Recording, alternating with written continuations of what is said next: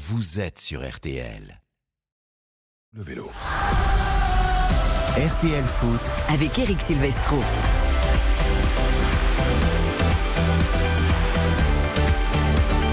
Bonsoir à tous, ravi de vous retrouver pour RTL Foot. Vendredi, samedi et dimanche, horaire un peu particulier ce soir, 20h, 22h et non pas 23h. Vous retrouverez Éric Jean-Jean pour le best-of Grand Studio dès 22h. Pourquoi ? Car il n'y a pas de match ce soir, ni de Ligue 1, ni de National. Aucun match professionnel, bien sûr, pour l'hommage aux victimes de la catastrophe de Furiani depuis la loi du 20 octobre 2021. Aucun match professionnel ne sera disputé le 5 mai. C'est une première cette année puisqu'il n'y en avait pas l'an dernier. Bastien Dumapaoli sera avec nous dans quelques secondes, le vice-président du collectif des victimes de la catastrophe de Furiani. On ne les oublie pas, évidemment. On débutera cette émission en pensant très fort aux 19 morts et 2357 blessés de cette catastrophe du 5 mai 1992. Nous parlerons Ligue 1, évidemment, des problèmes du Paris Saint-Germain avec Messi qui s'excuse de son absence et de son départ en Arabie Saoudite, et nous évoquerons notamment le Lens Marseille de demain soir en intégralité sur RTL. Tous nos correspondants seront là avant cette grande rencontre. Bonsoir Xavier Domergue. Bonsoir Eric, bonsoir à toutes et à tous. Ravi de vous retrouver. Nous avons fait tous les deux un petit périple en Belgique. Exactement. Depuis quelques jours. Oui. Et nous nous sommes retrouvés ce soir ici. Voilà, c'est ça. Nous n'étions pas au même endroit, mais très beau pays. Pas très loin. Hein, ouais, pas très loin. Pas très loin. Bah, c'est un petit pays. Hein. On aurait pu se croiser, mais c'est un très. Carine Galli aurait pu venir avec nous, mais elle a préféré des contrées plus ensoleillées. Qu'on a eu du soleil hein, pendant plusieurs jours. On a eu du soleil. Oui. Salut Carine Galli. Salut Eric. Salut à tous. Alors contrées ensoleillées sur le papier, bien évidemment, parce que Monaco, a priori, quand on y va, il fait beau. Mais moi, j'ai eu 2 jours de pluie non-stop. J'étais transformé en grenouille. Vous voyez, parce que vous n'y allez pas avec les bonnes personnes. Je dis pas ça pour Giovanni Castaldi, avec qui vous étiez. Quand je vois Xavier Domergue, il est tout bronzé. Il est allé en Belgique. Et moi, je suis à 2 doigts d'avoir attrapé le rhume. Vous voyez, ouais. On bronzait toute l'année, Xavier. Donc, non, c'est vrai. Non, c'est pas faux. Ah, bon, bonsoir, Baptiste. Salut Eric, bonsoir à tous. Merci à tous d'être là. Évidemment, j'évoquais le Lens Marseille, mais on évoquera également la course à la 4e place relancée, puisque Monaco s'effondre. Lille et Rennes y croient. Nous serons également avec Mickaël Lefebvre et Philippe Audouin. Tout ça, ce sera avant 21h. Également Nantes-Strasbourg, le match de la peur, le match pour la 17e place pour ne pas descendre en Ligue 2. Et puis à partir de 21h, Grand Conseil de l'Europe convoqué dans RTL Foot avec toutes nos voix européennes.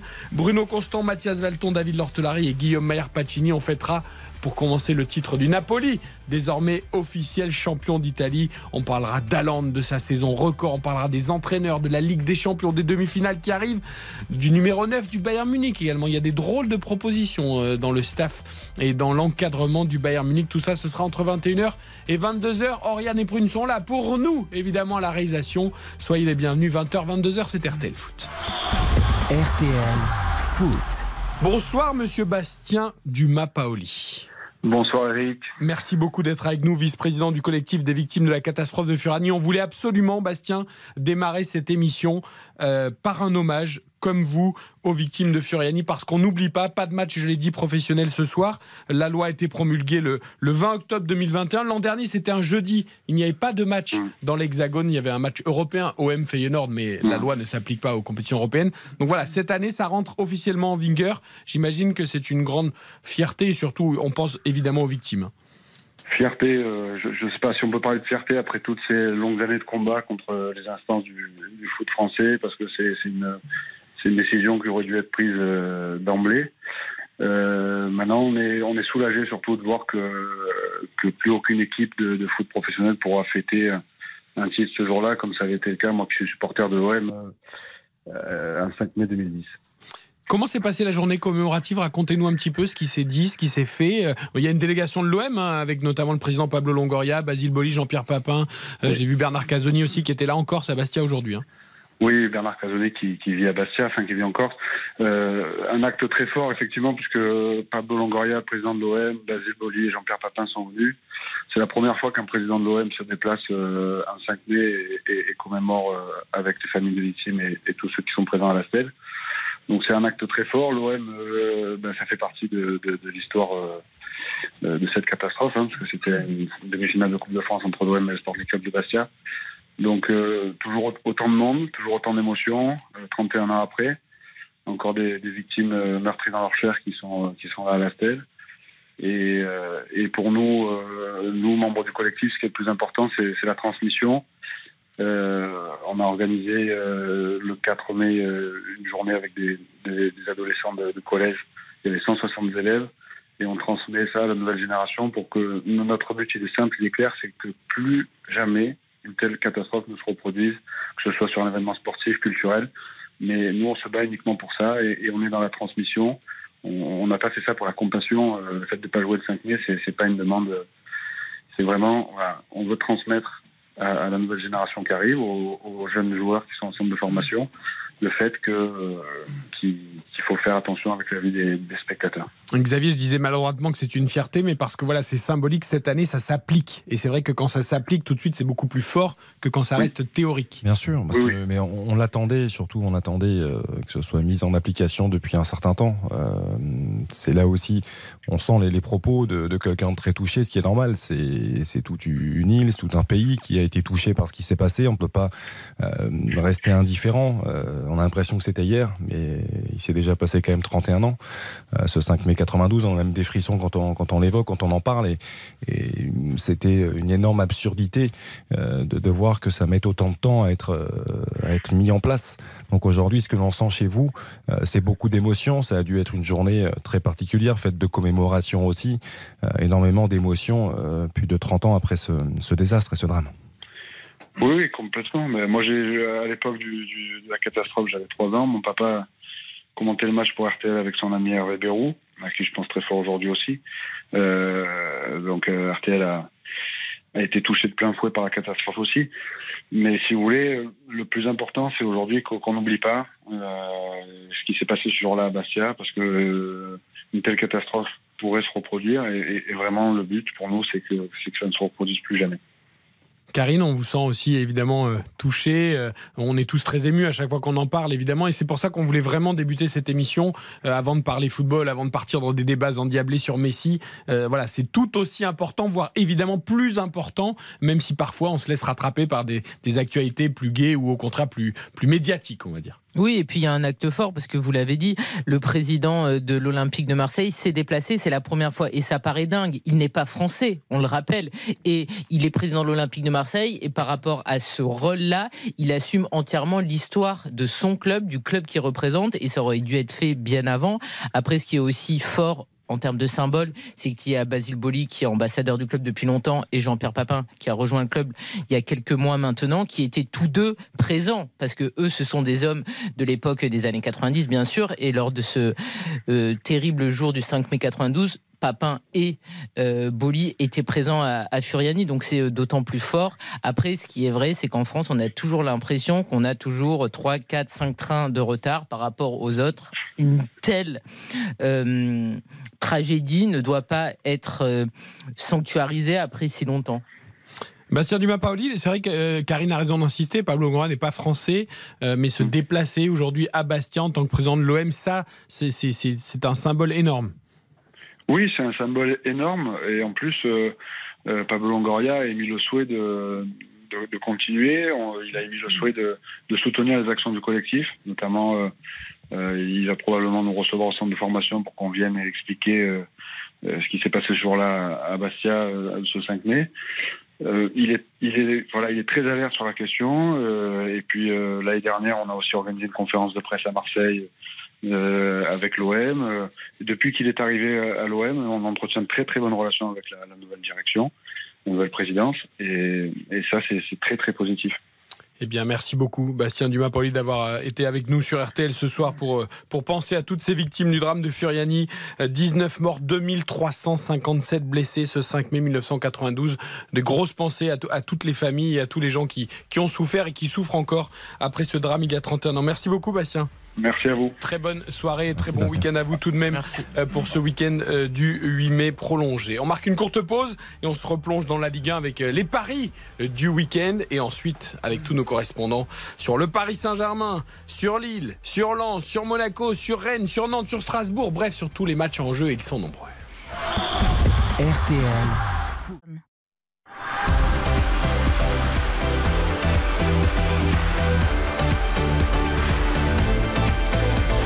Foot ce soir jusqu'à 22h, toute l'actu de la Ligue 1 pour la 34e journée, et ça débute par les paris. de demain sur Lens-Marseille, puisque nous serons en direct juste avant la rencontre à 21h, vont s'intéresser aux deux rencontres de demain après-midi, 17h et 19h, Nice-Rennes et Reims-Lille. En voici les cotes pour Nice-Rennes, 2,55 la victoire niçoise, 3,30 le match nul et 2,80 la victoire rennaise, des cotes très élevées pour cette 34e journée. Et puis à 19h, nous aurons Reims-Lille, 3,35 la victoire de Reims, 3,80 le match nul et 2,05 la victoire lillois. Je me tourne vers nos spécialistes. Carine est bien inspirée depuis plusieurs semaines. J'espère que ça va continuer ce week-end. Carine, vous avez choisi quoi ?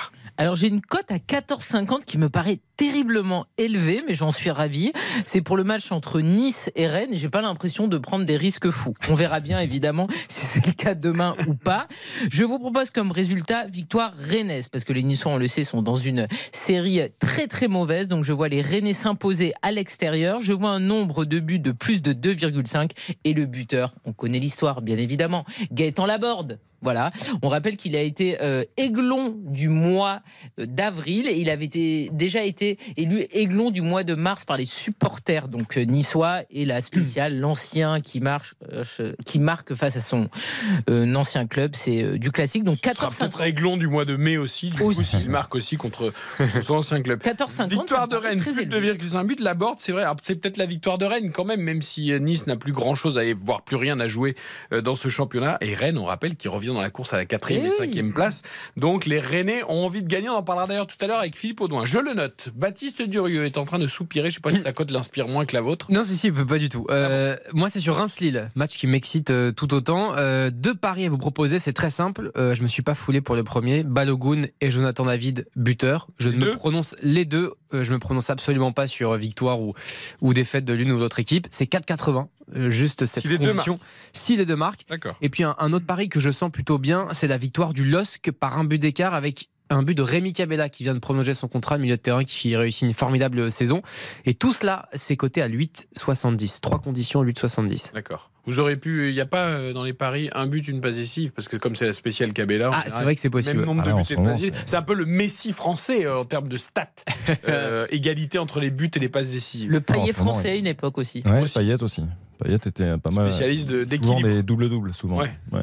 Les doubles. Dimitri Payet, mais basket. Mais pour ça, faut NBA, bien sûr. Mais oui, non, tout à fait. Mais Cabella, c'est une excellente nouvelle pour le football, c'est une excellente nouvelle pour Lille. C'est une juste récompense aussi parce qu'il est performant sur les derniers week-ends. Il est buteur-passeur quasiment à chaque fois. Voilà. Pour revenir au pari de Baptiste, on rappelle quand même que Reims sera sur 3 défaites consécutives. La série l'embellie est un peu retombée, et sur cette série de 3 matchs, 3 défaites de suite, aucun but marqué. Donc Balogun, peut-être une petite prise de risque malgré tout pour Baptiste Durieux, à voir. On verra. 4,80, 8,70 les cotes de Baptiste, 14,50 la cote de Carine. Elle est vraiment belle la mienne. Ouais, très belle. Parce que Gaëtan Laborde, il va bien. Ouais, pour le coup, j'ai rien à dire, c'est pour ça que je sais que tu me soutiens. Elle est parfaite. Et vous savez pourquoi il parle de double-double ? Parce qu'il a vibré cette nuit dans le match de Thompson et Curry pour l'égalisation des Warriors face aux Lakers dans les playoffs, les demi-finales de conférence. J'ai quand même un petit penchant pour les Lakers quand même. Les Bron et Davis ont été un peu muselés hier. Hier. Et puis Steph Curry, quand il sort des shoots comme ça encore. Et Clay Thompson, comme par hasard, sur les matchs comme ça, les matchs qui comptent, il retrouve son niveau. C'est comme le Real Madrid, Xavier. C'est les grandes équipes qui se réveillent au bon moment. Le Real Madrid, qui en Euroleague de basket, a gagné les 2 matchs à Belgrade. Je parlais du foot, moi. Les 2 premiers parties. Non, mais les grands clubs, c'est valable aussi au basket. Oui, ils sont là. L'institution est partout. Et Monaco en Euroleague 2-2. 2-2, ils ont pris une gifle au Maccabi. Hier, c'était violent. Ouais. Mais il y a le dernier match décisif à Monaco. Rendez-vous mercredi. Le basket, c'est aussi à l'honneur dans RTL Foot. On parle de tous les sports. Le Real, il en sera question tout à l'heure. Mais du foot, dans le Conseil de l'Europe. Soyez bien là à partir de 21h. Alors, nous ouvrons notre dossier Lionel Messi.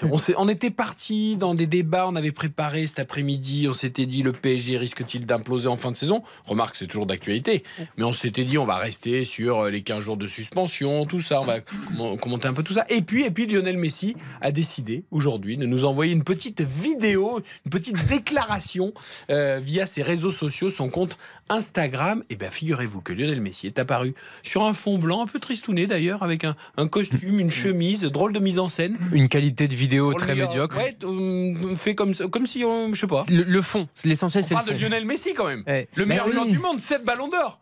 Mais parfois, Lionel, qu'est-ce que c'est que cette vidéo des réseaux sociaux sur Instagram? C'est vraiment le truc au saut du lit là qui vient juste de ouvrir sa porte, de prendre la première chemise.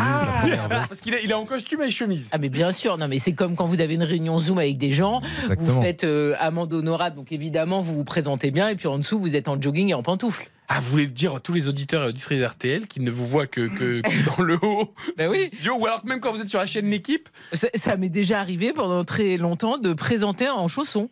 On est tellement mieux, c'est important. En chaussons, bien sûr. Bon, ça va faire la une des journaux demain.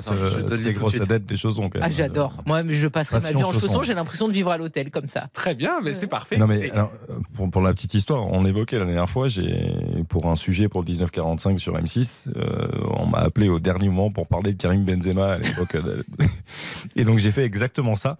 Donc c'est pour ça que je me reconnaissais vraiment Lionel Messi. C'est-à-dire que non, j'étais en caleçon, chemise, veste. Mais ça s'arrêtait là, j'étais. Bah oui, vous étiez dans les locaux d'M6. Mais non, chez lui, chez vous. Non, c'est vraiment un qu'on est en direct, Xavier là. Non, mais je te dis ça comme ça. Peut-être que les auditeurs et téléspectateurs. Le mythe de Xavier Domergue, toujours impeccable, on prend quand même un coup là. Ah non, mais il était impeccable quand même. En chemise veste. Il était impeccable à l'antenne. Ce qui se passe en dessous, c'est pas grave. Le caleçon était impeccable. Je vous rappelle que Claire Chazal, pendant très longtemps, la reine du 20h, présentait le JT. Elle était exceptionnelle et en bas elle avait très souvent un jean, un jogging et des baskets. Tu peux être exceptionnel en jean et basket. Hein. Oui, non mais ce que je veux dire c'est qu'elle avait toujours un outlier quand même. Oui, voyez bien sûr. Mais aujourd'hui c'est plus trop possible parce que les journaux télévisés ont fait des plateaux avec des animations, des écrans 3. Tu te présentes souvent debout. Et moi je suis sûr que Léo Messi il avait juste mis la chemise. De toute façon on le voit jamais habillé comme ça en plus. Donc bon alors l'important n'est en effet pas comment était habillé Lionel Messi mais le message qu'il avait à délivrer. Écoutez-le. Je voulais vous donner des explications sur ce qui s'est passé en début de semaine. Je voudrais m'excuser auprès de mes coéquipiers et du club. Je pensais sincèrement que nous allions avoir un jour de libre après ce match, comme c'était le cas d'habitude. J'avais organisé ce voyage et je n'ai pas pu l'annuler. Je l'avais déjà annulé auparavant. Je m'excuse auprès de mes coéquipiers et j'attends de voir ce que le club veut faire de moi. Voilà, Lionel Messi qui a une aussi belle voix que Nicolas Georgerot qui a œuvré pour la traduction des excuses de Messi. Lionel Messi qui s'excuse. On m'a toujours dit qu'il ne faut jamais s'excuser. Non, mais là, en l'occurrence, c'est bien de s'excuser parce qu'il a fauté. Mais ce qui est un peu gênant, c'est la fin de la phrase. J'attends de savoir ce que le club va faire de moi. Tu sais, t'as l'impression. C'est pour pas se mettre à la faute. Oui, non, mais la fin de l'histoire est un peu bizarre. Après, c'est bien. Il s'est excusé, mais moi, en fait, j'aurais voulu que dès le début, il y ait un petit communiqué de presse ou une petite vidéo de Léo Messi qui s'excuse, et certainement pas cette mise en scène grotesque avec les 15 jours de suspension. En fait, ça aurait été très bien qu'il y ait ça et rien d'autre.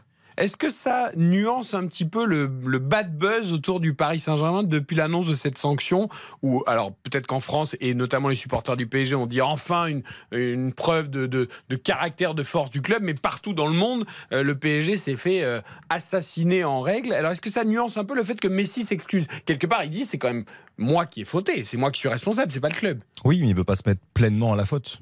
Aujourd'hui, en s'excusant, quelque part, il assume. Il assume ce qu'il a fait en évoquant, en disant qu'il pensait qu'il allait avoir un jour de plus, qui était prévu d'ailleurs en cas de victoire du PSG, sauf que ça s'est pas forcément passé comme ça.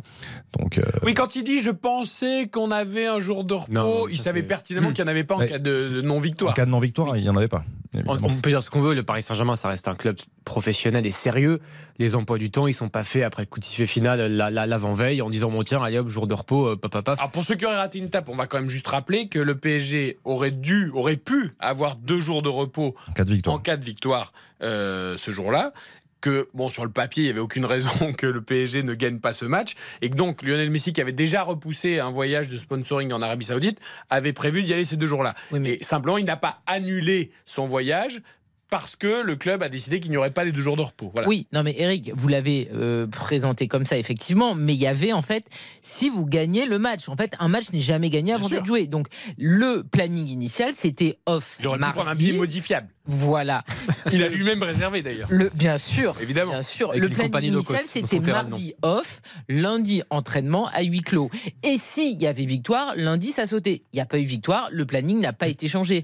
Et c'est Lionel Messi, il a un contrat XXL avec l'Arabie Saoudite. Si c'était si compliqué que ça de trouver une date, eh ben, tu disais j'attends la fin de la saison et j'y vais, comme ça il n'y aura pas de souci de victoire, pas de victoire, etc. Je veux dire, il y a plein de dimanche champions qui ont des contrats dans dans le monde entier. Kylian Mbappé, il va au Japon, il va aux États-Unis. Il se met dans des options où il n'y a pas de doute. Alors, est-ce que le fait que Messi s'excuse, ça permet quand même d'envisager qu'il revienne pour 2 ou 3 matchs et que du coup tout le monde sorte, non pas par la grande porte, parce qu'on sortira abîmé et du côté de Messi et du côté du PSG surtout de cette affaire, mais voilà, si ça ne se termine pas par une guerre d'avocats, de tribunal, de contrats, de fautes lourdes, etc. Surtout sa phrase à la fin, qui est lourde de sens, quand il dit ça dépendra de ce que le PSG veut faire de moi. Quelque part, il se met un peu à disposition. Peut-être que le Pierre Monde, du coup, peut s'en sortir. De ce que le club va décider. Mm-hmm. Effectivement, c'est le club qui doit trancher maintenant, à travers cette vidéo, à travers ses excuses.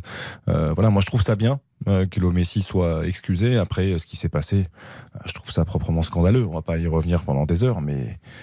C'est cette valeur d'exemple qu'a Messi, forcément, parce que c'est retentissant de venir sanctionner Lionel Messi, mais le PSG aurait dû le faire depuis des années, depuis des mois, depuis je ne sais pas combien de semaines pour le comportement de Neymar à plusieurs reprises, qui a toujours fait tout ce qu'il voulait, tout ce qui... Il faut toujours une première capacité. Fois. Ouais, mais bon, oui, là, comme par hasard, c'est Messi, parce qu'il y a un voyage d'affaires en Arabie Saoudite. Chasser, non, mais Mbappé qui tense son club devant ça. Tout le monde. En fait, exactement. Tout était évidemment... sanctionnable. Et Léo Messi, c'est normal qu'il soit sanctionné. Après, c'est complètement disproportionné. En fait. Parce que des joueurs. Tu n'as jamais sanctionné personne, tu sanctionnes Messi. Non, mais c'est 15 jours. Oui, en fait. C'est ça qui est complètement excessif. Mais là, pour que ça se termine bien, le PSG peut faire un communiqué. Ça va faire des communiqués. Ils en ont pondu un cette semaine. Petit communiqué. Nous actons les excuses de Lionel Messi. Le dossier a été traité en interne. Dès demain, il reprendra le chemin de l'entraînement. Et voilà, comme ça, il est là dimanche et terminé. Et tout le monde, en fait, en sort grandi. Bon, en tout cas, tout ce qui s'est passé, les critiques des uns, des autres, etc. Antoine Camboiré a voulu prendre la parole, l'entraîneur de Nantes. On en parlera aussi de Nantes tout à l'heure pour le match Nantes-Strasbourg. Mais il avait quelque chose à dire sur Lionel Messi. Moi, ce qui m'embête surtout, c'est qu'aujourd'hui, c'est un lynchage. Ça m'énerve. Quand j'entends des mecs qui disent « Messi, il faut qu'il ne court pas sur le terrain, il ne défend pas. » Mais j'en ai rien à foutre, moi. Moi, Messi, on ne touche pas. Moi, je ne suis jamais Messi. Messi, tu restes devant. Tu cours jamais, tu défends jamais. Par contre, on te donne les ballons, puis j'ai envie de te voir voilà, jouer, t'amuser, briller, voilà. Et aujourd'hui, on est en train de tomber sur un mec, là, c'est honteux. Je m'en fous de ce qui se passe sur le terrain et des problèmes du PSG. Je suis amoureux du joueur, on ne touche pas à Messi. Il va repartir et je suis super content qu'il parte. Parce qu'on ne le mérite pas, qu'est-ce que je te dise ? J'adore Messi, on ne touche pas à Messi. Voilà, on ne touche pas à Messi, c'est le message d'Antoine Camboiré. On n'est pas obligé d'être d'accord avec lui quand Messi ne fait pas ce qu'il doit faire pour son club. Mais en tout cas, le message était sympa, propos recueillis par Philippe Audouin. Le PSG peut-il imploser ? On continuera d'en débattre évidemment. Et dès demain, dans On refait le match. Avec vous, Carine Galli, aux manettes demain dans On refait le match. Mais oui, c'est ça va bien, 18h30, 20h. Avant RTL Foot, elle nous quittait. Elle avait envie d'une soirée plus tôt, donc elle commence. Pas du tout, c'est pas vrai. Je sais vous remplacer Philippe Sansfourche. Oui, je resterai un petit peu avec vous derrière. À qui on souhaite quelques jours de repos bien mérités. On marque une courte pause et nous, il est temps de se plonger dans les matchs avec tous nos correspondants. Le Lance Marseille notamment, Samuel Duhamel et Hugo Hamelin juste après ça. RTL Foot, présenté par Éric Silvestro. Ce soir, nous sommes avec Carine Galli, avec Xavier Domergue, avec Baptiste Durieux. RTL Foot jusqu'à 22h, jusqu'à 21h. Nous allons nous concentrer sur la 34e journée de Ligue 1. Il y a beaucoup d'enjeux et des matchs à enjeu à tous les niveaux. Et puis à partir de 21h, grand conseil de l'Europe en Angleterre, en Allemagne, en Espagne, en Italie, avec le titre du Napoli, avec tous nos correspondants à l'étranger. Le programme de cette 34e journée de Ligue 1, je vous donne pêle-mêle juste 5 matchs qui vont beaucoup nous intéresser. Évidemment, on va débuter par le Lens Marseille de demain soir à Bollaert. Ça va être la folie intégrale pour le choc pour la 2e place. Et ensuite, nous évoquerons également la course à la 4e place entre Nice-Rennes, Reims-Lille et Angers-Monaco. Sans oublier le Nantes-Strasbourg, capitale dans la lutte pour le maintien. Et nous évoquerons également le 3 Paris-Saint-Germain de dimanche soir, parce qu'il y a toujours beaucoup d'enjeux autour du Paris Saint-Germain. Est-ce que Samuel Duhamel, premier convoqué dans RTL Foot, est là, notre voix du Nord? Salut mon Sam. Salut Eric, bonsoir à tous. Il a le sourire. Nous attendons notre voix marseillaise, Hugo Hamelin, qui est là aussi. Salut Hugo. Bonsoir messieurs, bonsoir à tous. Je vous ai entendu vous chambrer tout à l'heure avec Julien Cellier dans RTL Soir au niveau des supporters et tout pour ce Lance Marseille. Le match a été lancé entre vous. Bon, évidemment Sam, je te pose pas la question de savoir si ça va être le combien 24e, 25e guichet fermé d'affilée à Bollaert. Alors on en est au 24e et on peut déjà annoncer ouais, exactement, ça, on peut au moins annoncer un 26 guichets fermés cette saison, parce que ça sera guichet fermé jusqu'à la fin de la saison. Mais effectivement, ce Lance Marseille, ça sera le 24e guichet fermé consécutif. Mais ça va pas faire peur à Hugo, les ambiances chaudes, le Vélodrome, tout ça, Bollaert, on connaît hein, Hugo. La routine pour Amiens. La bonne nouvelle, c'est qu'il y a 1000 supporters marseillais qui ont été acceptés, autorisés. Maintenant on le dit comme ça parce que les déplacements sont de plus en plus contraints, donc il y a 1000 Marseillais officiellement qui seront dans le parkage, mais on imagine qu'il y en aura quelques centaines de plus parce que Marseille est très suivi dans le Nord. Bon, on a tendance, nous les journalistes parfois, à essayer de vendre évidemment les événements, mais est-ce que là, Carine, c'est pas le match le plus excitant qu'on a à vivre depuis longtemps? Là, il n'y a pas de titre en jeu, le PSG est devant pour l'instant, parce que qui sait si un vainqueur de cette rencontre ne pourrait pas venir titiller le PSG. Mais entre ces deux équipes qui y jouent, qui ont l'agnac, qui ont deux super entraîneurs, on a l'impression que Bollaert évidemment qui sera plein, on a l'impression que c'est un match qu'on a tous, quel que soit le club que l'on suit, envie de voir ou de suivre ou d'écouter RTL. Non, mais je suis totalement d'accord avec vous, effectivement, parce que très souvent, par exemple, quand il y a des PSG Marseille, on sait qu'il y a un écart énorme et on nous fait toujours le coup de « alors, cette fois-ci, est-ce qu'il y a vraiment une guéguerre ? Est-ce qu'ils sont proches ?» etc. Et je trouve que c'est vraiment prendre les supporters pour des jambons. Là, on a tout. On a deux équipes qui produisent du jeu. On a deux équipes qui ne calculent pas. On a deux équipes qui sont un petit peu miroirs au niveau de leur système. On a des joueurs qui sont en pleine forme. On a des dynamiques qui sont bonnes. On a la meilleure équipe à domicile face à la meilleure équipe à l'extérieur. On a des groupes qui sont au complet, il n'y a quasiment pas d'absents. Je trouve que c'est absolument exceptionnel. En plus, ça arrive à la 34e journée, donc il y a une vraie tension avant ce match, parce qu'il y a la deuxième place à sauver pour les Marseillais, il y a la deuxième place à aller chercher pour les Lensois. C'est absolument incroyable et je pense qu'on verra du vrai spectacle. Je ne sais pas s'il y aura un 3-3 ou un 4-4, hein. Lens est la meilleure défense de ce championnat, mais je pense qu'en tout cas on aura deux équipes qui vont tout donner comme elles font à chaque match depuis le début de la saison. Moi j'aime la façon dont vous nous avez vendu ce match. Alors on va écouter tout de suite Franck Haise, le coach lensois, qui lui évidemment essaye de minimiser un tout petit peu l'enjeu de cette rencontre, mais on sent bien que là il joue son rôle d'entraîneur, de paratonnerre, de parapluie, Franck Haise. Mais si vous lisez bien entre lignes, que vous écoutez bien entre lignes, quand même il y a de la tension. On est très content d'avoir à le jouer, d'avoir des matchs comme ça à 5 journées de la fin, d'être juste derrière l'OM qui fait une très très grosse saison. Ça veut dire que si on est juste derrière, c'est qu'on en fait aussi une très très grosse. Donc de le jouer à Bollaert chez nous, c'est aussi un très beau moment à vivre. Puis pour revenir sur la phrase de la finale, les finales c'est quand il y a un trophée et il n'y aura pas de trophée à l'issue de la rencontre. Voilà, c'est pas une finale Samuel, mais bien sûr que c'en est une pour Franck Haise et les Lensois. Ah mais c'est sûr, ce match, sincèrement, les supporters lensois en parlaient même en fait, bon déjà depuis le début de saison, et ça a failli un peu parasiter également le match à Toulouse, parce que comme vous le savez, le Racing avait ce match en retard à Toulouse, et déjà il y avait tellement d'engouement, d'enthousiasme autour du match de Marseille que Franck Haise et les joueurs nous disaient d'ailleurs, mais attendez, on va d'abord jouer le match contre Toulouse avant vraiment de se projeter. Et là il y a quand même une forme de, j'ai envie de dire, de libération dans le groupe lensois, parce qu'on se dit ça y est, on a ce gâteau là qui est devant nous et on va essayer d'en profiter un maximum. Xavier, d'ailleurs oui, c'est vrai qu'il y a eu ce match à Toulouse, victoire 1-0, un but d'Openda pour les Lensois pour revenir à un point de l'OM. Je ne sais pas si ça peut jouer en termes de fatigue, voilà, un match de plus quand même. Ça peut jouer, parce que oui, un match de plus, surtout en termes de récupération, ils ont pas joué le délai est beaucoup plus court, donc voilà. Mais la dynamique lensoise est quand même très bonne. Ils ont eu ce trou qu'on a beaucoup évoqué cette saison au bon moment. Là, ils sont en train de terminer vraiment très très fort. Je crois que c'est 6 victoires sur les 7 dernières journées de championnat. Carine évoquait à juste titre le bilan à domicile, il est exceptionnel. Ils ont pris 43 points sur 48 possibles, avec effectivement les Marseillais qui vont se déplacer, qui sont excellents et rayonnants très souvent à l'extérieur cette saison. Donc moi je suis pas sûr que ça joue. Après Marseille, je trouve, en termes d'intensité, on met un petit peu moins ces dernières semaines. J'ai l'impression que Lens physiquement est mieux et plus tranchant, plus solide, plus à même de finir fort sur cette fin de saison. Donc on va voir, mais on a deux équipes qui mettent toujours beaucoup d'intensité, qui mettent de l'engagement, qui ont bâti leur réussite. Leurs entraîneurs ont bâti la réussite de ces deux formations sur ça, sur l'engagement, sur le fait d'être à 300% à chaque fois, et moi je trouve ça exceptionnel. Je pense qu'on va se régaler, parce qu'on va avoir deux équipes qui vont s'affronter, qui vont qui ont deux systèmes calqués, comme le disait très bien Carine aussi. Donc moi j'ai hâte de voir ça, mais je pense que Lens part peut-être avec une petite avance et la possibilité d'inverser le classement. Mais je trouve que Lens effectivement déroule plus collectivement, on l'a vu notamment face à Monaco où il n'y avait pas photo, mais ce qui est très fort du côté de Marseille, c'est qu'ils ont une capacité de réaction, ils ont un renoncement du match nul ou de la défaite, et tout au long de la saison, c'est évidemment le scénario de Lyon et contre Auxerre, mais souvenez-vous, avant d'aller à Louis II, ils avaient une pression énorme parce qu'il y avait eu l'élimination Ligue des Champions, on parlait peut-être d'un Tudor viré avant la Coupe du Monde, ils gagnent ultime seconde contre Lyon, juste avant la Coupe du Monde, pareil, et je trouve que Marseille a eu cette empreinte-là sur sa saison, quasiment tout le temps. Il y a des couacs évidemment, sinon il serait champion depuis bien longtemps,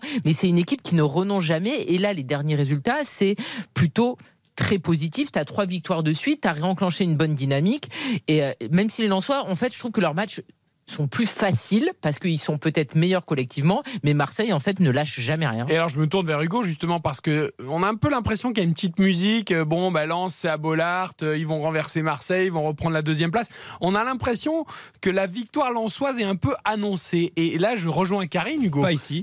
Non, mais évidemment, mais cette équipe de Marseille, elle a toujours quelque chose encore dans le réservoir. C'est l'impression qu'elle a une réserve qui est aussi grande que le réservoir principal. Et ça tourne bien.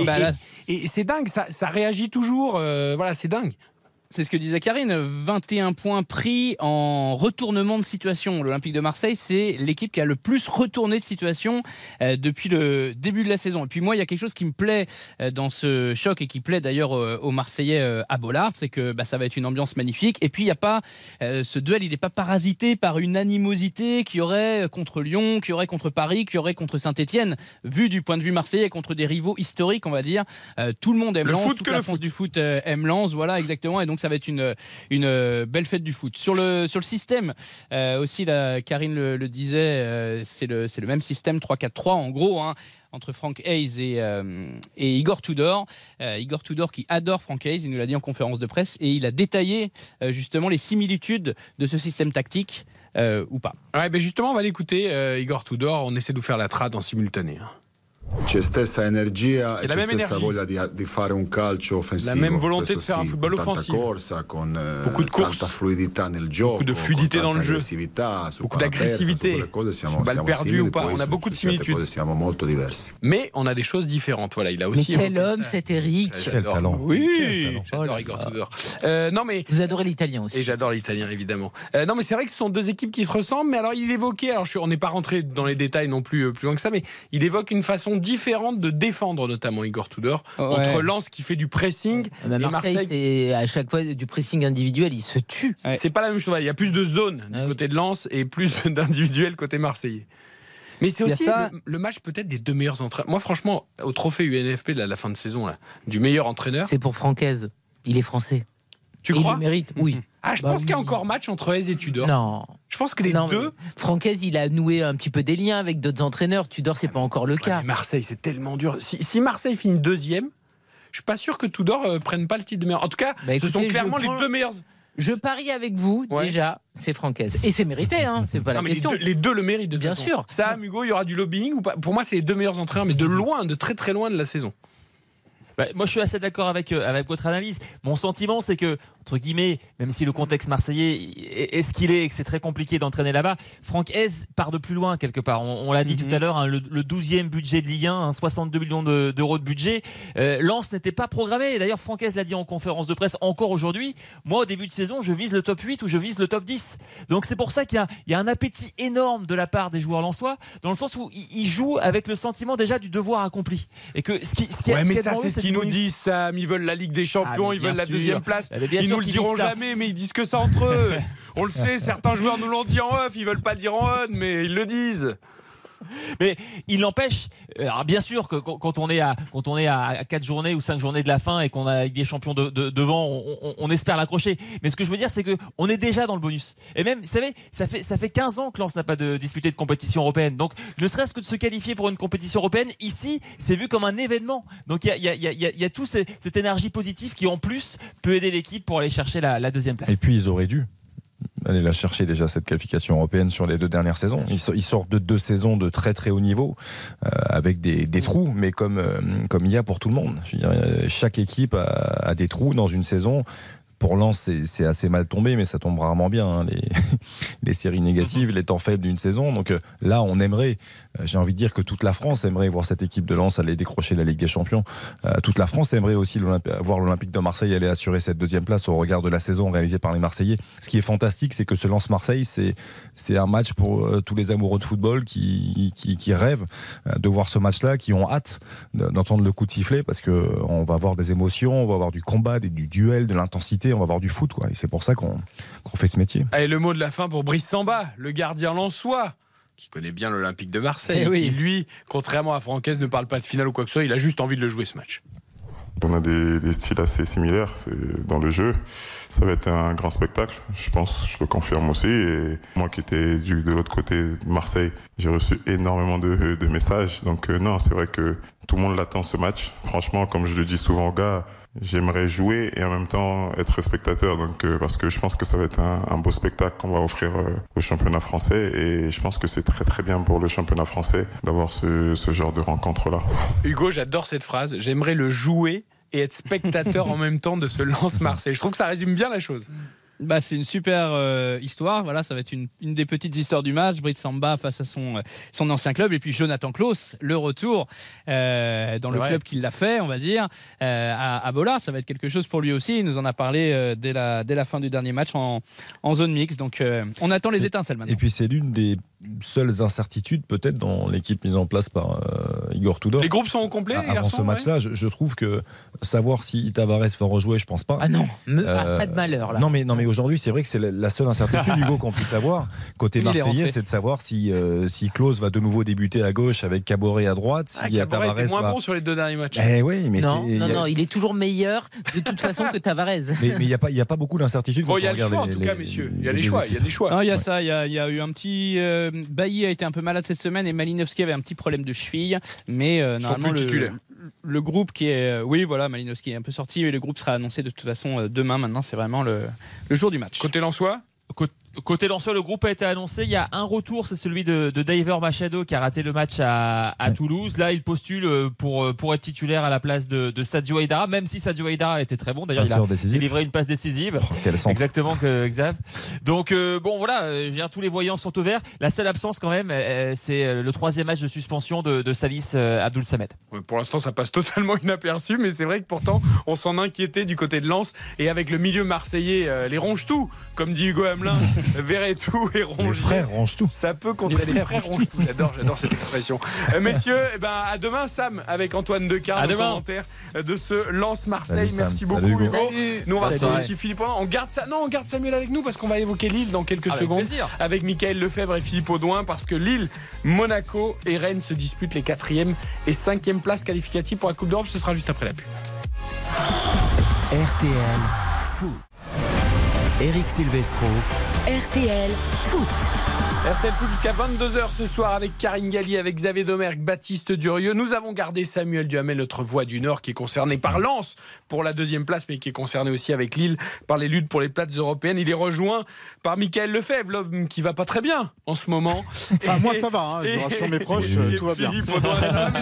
Mickaël est en pleine forme. Oui, Mickaël est en pleine forme, bien sûr, tu as raison de le préciser, Mickaël. C'est l'AS Monaco qui va un peu moins bien. Et Nice aussi d'ailleurs. Même beaucoup moins bien. Alors Monaco, on se disait, est-ce qu'ils vont jouer le podium avec Lens et Marseille? Maintenant, Monaco, on est à regarder dans le rétro, Mika. Ils sont toujours 4e avec 2 points d'avance sur Lille et 5 sur Rennes. Mais ils commencent à avoir peur, les Monégasques. Effectivement, et au coup d'envoi de ce Angers-Monaco, Monaco pourrait très bien avoir déjà été dépassé. Ou en tous les cas, pas dépassé, mais rejoint par Rennes, qui est pas loin non plus, puisque les Niçois... Et passé par Lille. Et passé par Lille, qui joue demain à 19h. Voilà, c'est ça, aussi à 19h.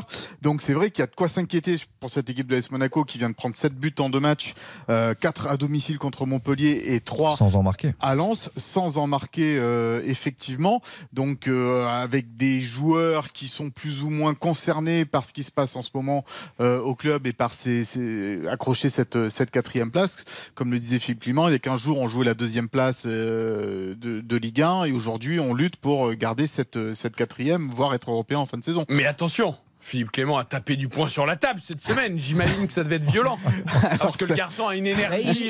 Écoute, il a enlevé un jour de congé. Oh là là là là là là là. C'est vrai que lundi, il devait avoir congé. Et il y a eu réunion. Voilà, il y a eu plusieurs réunions cette semaine entre Philippe Clément et les joueurs, entre Philippe Clément, Paul Mitchell et Ribolovlev. Les joueurs sont également allés manger entre eux cette semaine, histoire de resserrer un petit peu les liens. Donc, oui, Philippe Clément a tapé du poing sur la table, mais à sa façon, comme tu le dis, parce que voilà, c'est vrai que c'est quelqu'un d'assez lisse, Philippe Clément, en tous les cas, d'un point de vue extérieur, mais d'un point de vue intérieur aussi. C'est pas les échos qu'on en a, c'est pas quelqu'un c'est pas un adjudant-chef, quoi, on va dire ça comme ça. Et du coup, on va voir comment cette prise de parole a été perçue par les joueurs. La meilleure des réponses, ça sera sur le terrain face à Angers dimanche à 13h, face à une équipe certes qui est reléguée, mais attention, cette équipe d'Angers qui joue mieux depuis quelques semaines, qui joue mieux et qui a battu Lille quand même, faut pas l'oublier, et d'ailleurs heureusement pour l'AS Monaco que Angers a battu Lille il n'y a pas si longtemps de ça. Donc voilà, l'équipe de l'ASM est malade, ça c'est certain, donc il va falloir vraiment montrer qu'ils veulent être européens en fin de saison. Et écoutez les paroles de Philippe Clément, quand je vous dis qu'il tape du poing sur la table, tendez un peu l'oreille quand même, hein, parce que c'est pas non plus, il crie pas dans le micro, Philippe Clément. J'ai dit au début de la semaine que c'était le jour zéro. J'ai donné beaucoup de crédit aux joueurs parce que ça marche comme ça, que c'est pas avec une erreur ou un mauvais match que tu changes tout. Mais c'est maintenant de regarder qui sont les joueurs qui ont la force de rebondir vite. Et c'est pas les noms, les statuts, c'est les joueurs qui sont prêts. Devant Lens, j'ai vu aussi une semaine qui était très bien à l'entraînement. On ne doit pas être les champions du monde de l'entraînement, on doit prouver pendant les matchs. Voilà, avec ça il te galvanise, Philippe Clément. Il a dit qu'il ne mettrait pas les joueurs en fonction de leur nom, mais de leur état de forme. Ça veut dire qu'on n'aura pas de Neubel dans les buts, alors Mika? Ça tu peux toujours rêver. Il le met quand même. Oui, il le mettra, sauf grande surprise, évidemment. Non, mais on n'a plus que pour quelques journées. Voilà, plus que 4 matchs. Effectivement, après ça va se jouer à la marge, avec 1-2 joueurs peut-être qui rentreront, peut-être des petits jeunes un peu plus concernés. Je pense à Magnès Akliouche qui a cette semaine prolongé son contrat et qui, moi je trouve, a toujours fait ses matchs quand il a joué. Après c'est sûr que est-ce que Golovin va jouer, je vois pas Philippe Clément se passer d'un joueur comme lui malgré tout. Qui va jouer en pointe aux côtés de Wissam Ben Yedder, ça c'est la grande question, parce qu'Embolo est toujours blessé, il manque d'ailleurs, et il manque effectivement, c'est peut-être d'ailleurs le tournant de la saison de Monaco, la blessure de Embolo. Est-ce que ça sera Voland, est-ce que ça sera Ben Seguir, est-ce que ça sera Boadou? Ça je pense pas, non. Quand même pas, il n'ira pas jusque là, mais voilà, ils sont trois pour un poste, et puis derrière cette équipe de l'AS Monaco qui prend quand même énormément de buts cette saison, c'est quand même 50 buts encaissés, c'est le double du RC Lens quand même, hein. Mika, tu parles de derrière, ok, et tu parles de changement possible, mais je suis désolé, le milieu, mais Fofana, Camara depuis des semaines, et notamment Fofana Montpellier, mais c'était horrible, c'est pire que du Gruyère. Donc est-ce qu'on ne pourrait pas imaginer qu'il y ait des changements aussi au milieu, parce que derrière, évidemment, ils sont tout de suite exposés, mais parce qu'il n'y a rien, le milieu de terrain c'est ouvert aux 80. Le problème c'est que tu n'as pas de solution de rechange, c'est ça le souci. À part un Gelson Martins peut-être, mais sur l'un côté, quoi. Ouais, mais dans une position reculée, c'est quoi la solution? Ou alors un milieu à 3. Ou d'avoir un Golovin plus bas, effectivement, dans un milieu à 3 renforcé, mais Matazzo, ça n'a pas encore le niveau pour évoluer en Ligue 1. Pas Angers, en plus, Angers, il faut faire du jeu. Voilà. Là, Fofana, Camara, ils ne font plus rien. Non, mais ça, je suis complètement d'accord avec toi. Réaction d'orgueil peut-être pour eux. On l'espère, parce que le match contre Montpellier, Fofana. À Fofana, il faut qu'il réagisse, il est quand même membre de l'équipe de France. Mais Guizassi doit réagir aussi. Enfin, ils sont nombreux à devoir réagir. Parce qu'il n'est pas français, international français, il faudrait pas qu'il réagisse. Alors je voudrais qu'on parle de Lille quand même, Samuel, parce que Lille flaire le bon coup. Lille est à 2 points, Lille joue bien au foot, Lille nous séduit. Tiens, Paulo Fonseca, il aurait pu aussi être dans les nommés. Il sera nommé, je pense. Ouais, il sera nommé. Bon, il ne pourra pas gagner. Oui, il sera nommé. Mais voilà, parce que Lille mériterait cette 4e place, moi j'ai envie de dire. Exactement, et ce qui a été marquant en fait lors de la dernière victoire à domicile du LOSC, donc c'était contre Ajaccio, c'est que pour la première fois, en tout cas pour la première fois depuis longtemps, les joueurs nous ont parlé de la 4e place. C'est-à-dire que jusqu'à présent, il y avait cet objectif, alors c'est toujours très général, l'objectif Europe, et on a parlé du top 5 à de nombreuses reprises, et je me souviens de Jonathan David et de Rémi Cabella qui disaient non, nous c'est le top 4, c'est la 4e place. Donc ça c'est aussi quelque chose qui peut avoir une différence avec les joueurs de l'ASM, c'est qu'il y a une réelle détermination des joueurs lillois de de chasser Monaco et de terminer à la 4e place. Et c'est vrai que bon, il y a beaucoup, là encore, d'enthousiasme du côté lillois, même si à l'extérieur, c'est un peu moins bien qu'à la maison. Les Lillois qui ont pris 5 points lors des 5 derniers matchs à l'extérieur en Ligue 1. On va écouter Jonathan David, d'ailleurs, la chance à saisir. Il la sent, il la voit et il veut la saisir. Je pense qu'on a une opportunité extraordinaire. Je pense que pendant la saison, on a été proche, mais jamais, on va dire, assez proche pour vraiment les toucher. Et maintenant qu'on a cette opportunité, je pense qu'on peut pas la laisser passer. Ouais, peut-être mettre un coup de pied dans le derrière des Monégasques et les envoyer à la 5e place. En tout cas, moi je vois bien Lille. En tout cas, ils mériteraient. Ça serait une logique implacable d'avoir le PSG, Marseille, Lens et Lille sur l'ensemble de la saison. Je parle, Carine, je te vois faire la moue. Bah oui, mais moi je suis pas d'accord avec ta notion de mérite, parce qu'en fait, mériter, c'est gagner des matchs. Et le problème de Lille, on parlait de Marseille qui est le champion des retournements de situation. Bah, les Lillois, c'est les champions des pertes de points. Alors effectivement, exact, ils produisent du jeu et ça, c'est très bien, et il faut continuer avec Fonseca. La question n'est pas là. Mais en fait, savoir gérer un match, savoir être efficace et ne pas toujours te mettre en danger, c'est quand même un b.a.-ba dans le football. Donc le côté mérite, moi je ne te rejoins pas. Il y aura aussi un Monaco-Lille. Il y aura aussi un Monaco-Lille. La semaine prochaine. Lille-Marseille. Aussi. Lille-Marseille. Donc il y a encore du boulot. Après, tu as complètement raison, Karine. Je suis d'accord avec toi, parce que ce que l'on peut regretter du côté lillois, et Sam le sait pour poursuivre la saison du LOSC, c'est le manque de tueurs. C'est-à-dire que, et pourtant, Jonathan David fait une saison assez exceptionnelle en termes de chiffres, mais ils ont des situations quand ils mènent 1-0 ou même à 2-0 pour tuer les matchs, et derrière très souvent ils se font reprendre, ils ont perdu des points, énormément de points comme ça. Ouais, mais Zegrova leur fait du bien, Cabella est revenu décisif, Bamba, c'est toujours Bamba qui est pas. Je crois qu'Onas est revenu, mais il s'est de nouveau blessé encore, il est touché à la cuisse, il sera absent. Goodmanson aussi, si je ne m'abuse. Exactement, blessé à la cuisse aussi. Voilà, donc mais la série lilloise, c'est une équipe, je rejoins Eric sur le mérite, c'est une équipe que tu as envie de voir terminer en Europe, parce que c'est une équipe qui produit du jeu et qui procure des émotions. Si c'est trop tôt la première saison de Fonseca, ça sera la saison prochaine. Mais enfin, s'il y a des équipes qui sont plus régulières, je suis désolé, le football, c'est être aussi efficace. Mais tu as complètement raison. Pour l'instant, mais c'est la fin de la saison. Ils sont là, c'est-à-dire qu'ils auront tapé Marseille, qu'ils auront tapé Monaco, ce qu'il fallait en fin de saison, et bravo à eux. On n'a pas entendu Philippe Audouin, on va l'entendre quand même si sur Rennes et surtout sur Nantes ensuite. Rennes, on regarde ça d'un peu plus loin. Et Rennes, c'est aussi un peu les occasions manquées, c'est aussi les opportunités qui auraient pu être mieux saisies. Il y a encore un petit espoir, mais on part d'un peu plus loin, Philippe. Oui, bonsoir tout le monde. Salut. Rennes part d'un peu plus loin, effectivement, puisque Rennes a quand même 3 points de retard sur la 5e place et 5 sur la 4e. En revanche, le calendrier rennais, il est quand même, il peut être intéressant. Ce qui est plutôt inquiétant pour Rennes, c'est plutôt la dynamique. Mais on en a parlé déjà à de nombreuses reprises depuis la Coupe du Monde. C'est plus du tout la même équipe. Il faut se souvenir que Rennes restait sur 17 matchs de suite sans défaite, championnat et coupe confondus, avant la Coupe du Monde. Et sur la deuxième moitié de saison, Rennes est devenue une équipe quelconque. Alors c'est vrai qu'il y a 2 victoires sur les 3 dernières journées, 3-0 au Horizon Park contre Reims, et puis 4-2 dimanche dernier contre le SCO, mais c'était laborieux dimanche dernier contre Angers, et puis il y a eu à 11-10 une défaite à Montpellier, donc ça reste extrêmement poussif pour Rennes qui n'affiche pas toutes les garanties. En plus, ils étaient à 12 contre Angers, puisqu'il y avait M. Bata qui était avec eux. Toujours pas digéré, toi, la main. Mais on va pas y revenir. Par contre, ils ont retrouvé, ou plutôt ils ont trouvé Doku, Rennes, depuis quelques semaines. Et ça fait plaisir à Philippe. Non, mais c'est vrai que ça change quand même aussi. On a enfin un Doku intéressant. Deux doublés, qui enchaîne, qui marque, parce qu'il marquait jamais. Donc c'est plutôt intéressant. Philippe, je voudrais qu'avec toi, on se concentre surtout sur l'autre match important du week-end. C'est Nantes-Strasbourg. Ça aura lieu dimanche à 15h, le match de toutes les peurs, surtout pour les Nantais qui ont perdu encore à Brest avec une énorme boulette d'Alban Lafont cette semaine en match en retard après la Coupe de France. Nantes est relégable à égalité avec Strasbourg. On a coutume de dire que c'est pas des finales et que tous les matchs valent 3 points. Celui-là, il en vaudra 3 mathématiquement, mais beaucoup plus dans les têtes. Oui, c'est clair. Nantes a raté plusieurs tournants depuis, je dirais, 3 semaines. Il y a eu la défaite à Auxerre qui a fait... je dirais que c'est plus là le point de départ des gros problèmes nantais aujourd'hui, même si ça fait 2 mois et demi que Nantes s'est endormie avec 10 matchs de suite sans victoire pour les joueurs de Comboiré, mais la défaite à Auxerre était quand même très embêtante il y a 3 semaines. Ensuite, il y a eu un nul contre 3 et on ne rappellera pas la finale de la Coupe de France, et mercredi encore une contre-performance à Brest face à un rival direct. Ça veut dire beaucoup de points qui s'échappent, et alors la dernière session de rattrapage face aux rivaux directs, c'est dimanche à la Beaujoire. Et là, les Nantais sont vraiment sous pression. Alors, il y a plusieurs façons de voir les choses. Il faut absolument gagner, mais j'ai envie de dire, pour Nantes, il ne faut surtout pas perdre. Oui, c'est ça, mathématiquement. Écoutez, Samuel Moutoussamy, le message est très clair du milieu de terrain nantais avant ce match. Si on perd confiance maintenant, autant qu'on signe tout de suite et qu'on parte en Ligue 2 maintenant.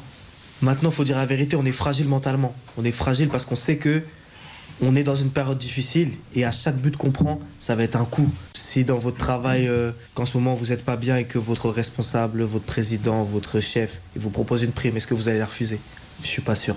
Qu'il y ait une prime de maintien ou qu'il n'y en ait pas, dans tous les cas, on va se bagarrer pour se maintenir. Voilà, on va se bagarrer, c'est l'info de la semaine, la prime de maintien promis par le président Guittard en cas de maintien en Ligue 1. Bon, les leviers sont toujours un peu les mêmes. Hein, bon, alors ça c'est terriblement agaçant, je suis désolé. Eh oui, mais c'est toujours pareil. Non, parce que on nous explique chaque semaine que voilà, c'est la Coupe de France, que la parenthèse enchantée, nana, championnat, ça va aller, on va se relever. 10 matchs sans victoire en Ligue 1, le levier le plus facile à utiliser, c'est celui-ci, quoi. Alors, il y aura une prime si on se maintient. Non mais ils ont besoin de ça, là, sincèrement. Ils ont besoin de ça quand t'es Nantes. Non, mais le président doit le faire, malheureusement. Mais quand tu te rappelles des saisons galères du FC Nantes, ils ont mis un temps fou à remonter en Ligue 1. Ils y sont, ils se battent. Je veux dire, ils n'ont pas besoin de ça. Aujourd'hui, t'as une série qui est terrible, la dynamique est plus que négative. Il faut se relever, mais il faut se relever ensemble. Et moi, ça m'agace toujours d'avoir ce lever financier. Ça commence à me fatiguer, quoi, parce que il en voulait à ses joueurs, hein, Antoine Camboré. Hein. Il y a eu des mots assez difficiles envers Ludovic Blas, qui n'était pas titulaire sur le dernier match. Il a dû demander lui pourquoi. Il vous expliquera. Donc voilà, il essaye d'activer d'autres leviers. Levier financier, ça va. C'est bon. Philippe Audouin, quelques mots sur Blas, justement. Voilà, comportement pas en adéquation avec l'investissement qu'il devrait avoir, lui, le meilleur joueur de l'équipe. Ben oui, mais enfin, compte tenu de son talent, c'est quand même embêtant de s'en priver dans un match important dans la course au maintien. D'ailleurs, il est rentré à la mi-temps contre Brest mercredi. Il jouera demain. Il jouera dimanche, pardon. Dimanche. Au départ, dimanche face à Strasbourg. Et j'ai en mémoire plusieurs actions au deuxième mi-temps de Blas. Tout de suite, on voit quand même qu'il est capable de choses que d'autres ne font pas. Simon a complètement disparu de la circulation. Nantes est devenue une équipe inoffensive. Et puis, c'est quand même incroyable de voir cette saison nantaise avec des performances en coupe, avec un début de championnat qui a été très mauvais au moment de l'interruption avec la Coupe du Monde. Nantes était quand même au bord de la zone rouge et Nantes avait fait l'effort en janvier-février en gagnant des matchs importants, jamais sur des grosses marges, mais Nantes s'était donné une marge, 10 points d'avance à la mi-février après la victoire contre l'Orient à la Beaujoire. Et là, les Nantais se sont crus sauvés. Mais ce qui est un peu surprenant quand même, c'est qu'il n'y a pas eu cette prise de conscience plus tôt, parce que on voyait bien que l'écart se réduisait quand même. Et un mot sur Strasbourg aussi, hein, quand même, parce que Nantes-Strasbourg, c'est une vraie finale pour le maintien. Ouais, ils sont à égalité de points, sauf que la dynamique est bien meilleure du côté des Strasbourgeois, malgré la défaite face à l'OL, c'est 2 victoires sur les 3 dernières journées. Ils n'arrivent quand même pas à remonter vraiment au classement, les Strasbourgeois. Et attention à Auxerre qui pourrait tout perdre, alors qu'ils sont sur une bonne dynamique, les Auxerrois. Merci Samuel, merci Hugo Hamelin, merci Mickaël Lefebvre, merci Philippe Audouin. Et pour Ludovic Blas, on voit lui un petit texto, il me fait une petite vidéo d'excuses comme Lionel Messi avec un costume, juste le haut. C'est Antoine Camboré. Il remet dans l'équipe et ça marche à tous les coups. Allez, après la pub, les infos et le grand conseil de l'Europe jusqu'à 22h. RTL.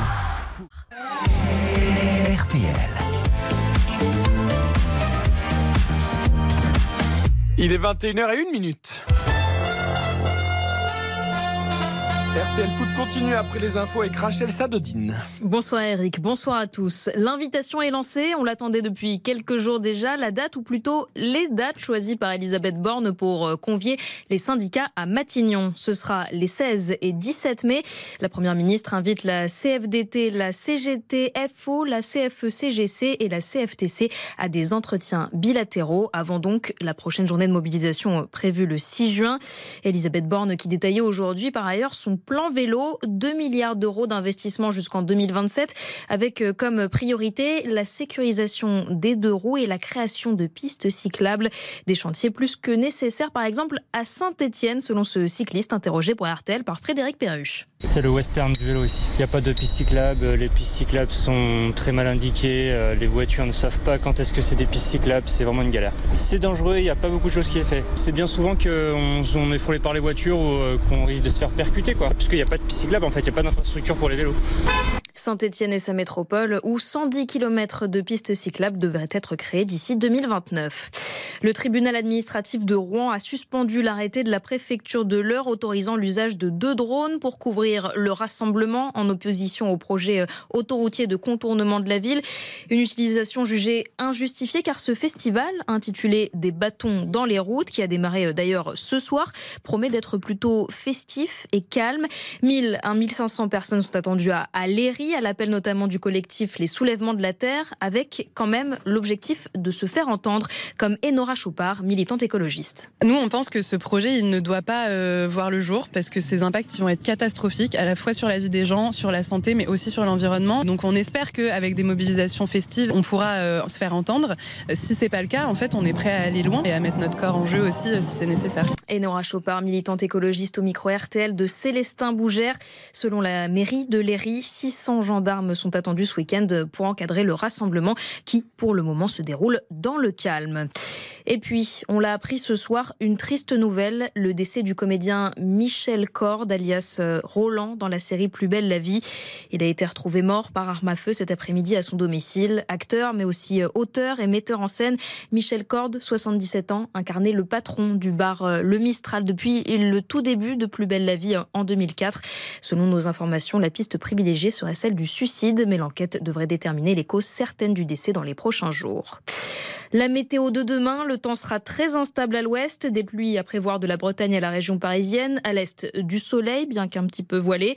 Côté température, le matin, elles seront comprises entre 6 et 13 degrés sur la moitié nord, jusqu'à 15 dans le sud du pays. Et l'après-midi, il fera plus chaud qu'aujourd'hui, 17 à 25 degrés au nord, jusqu'à 30. La maximale, elle sera pour Albi et Montauban.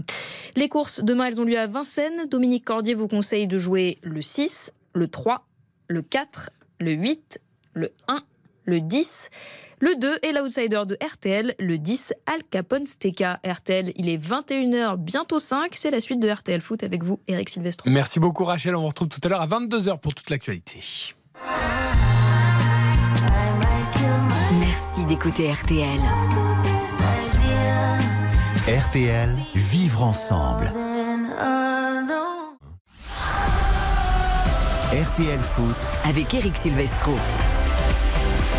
RTL Foot continue jusqu'à 22h ce soir avec Xavier Domergue, avec Carine Galli, avec Baptiste Durieux, et c'est l'heure du Grand Conseil de l'Europe. De 21h à 22h, toute l'actu du foot européen avec nos 4 voix des grands championnats. Il est d'abord avec nous en studio, je le salue donc en premier. Comme en plus on est week-end de couronnement, pas de musique pour Bruno Constant, mais un grand bonsoir. Salut mon Bruno. Good evening, comment ça, pas de musique? Non, on ne veut pas être dans les clichés. Le week-end du couronnement du roi? Non, mais vous l'entendez régulièrement sur l'antenne d'RT, mais on n'est pas dans le cliché. Voilà, on veut pas vous faire de courbettes non plus. Vous, pour l'instant, vous n'avez rien gagné. Pas de révérence, c'est ça. Vous n'avez qu'un club encore en lice en demi-finale de la Ligue des Champions, donc on ne s'agenouille pas devant vous, Bruno Constant. Mais nous allons débattre du foot anglais, évidemment, avec vous. Tiens, lui, il en a 2 des représentants en demi-finale de la Ligue des Champions. C'est l'Italie qui l'eût cru en début de saison. Bonsoir Guillaume Mayer-Pacini. Buonasera, buonasera. Plaisir d'être avec toi. On va évidemment parler du titre. Ça y est, enfin pour le Napoli. L'explosion dans la ville de Diego Maradona. Notre voix espagnole est également avec nous à la veille de la finale de la Coupe d'Espagne, notamment entre le Real et Osasuna. Bonsoir Mathias Valton. Buenas noches a todos. Et puis il y a du suspense en Ligue 1, il y a du suspense en Angleterre, mais il y a aussi du suspense en Allemagne pour cette fin de saison entre le Bayern et le Borussia Dortmund pour le titre de champion. David Lortolari, notre voix allemande. Salut David.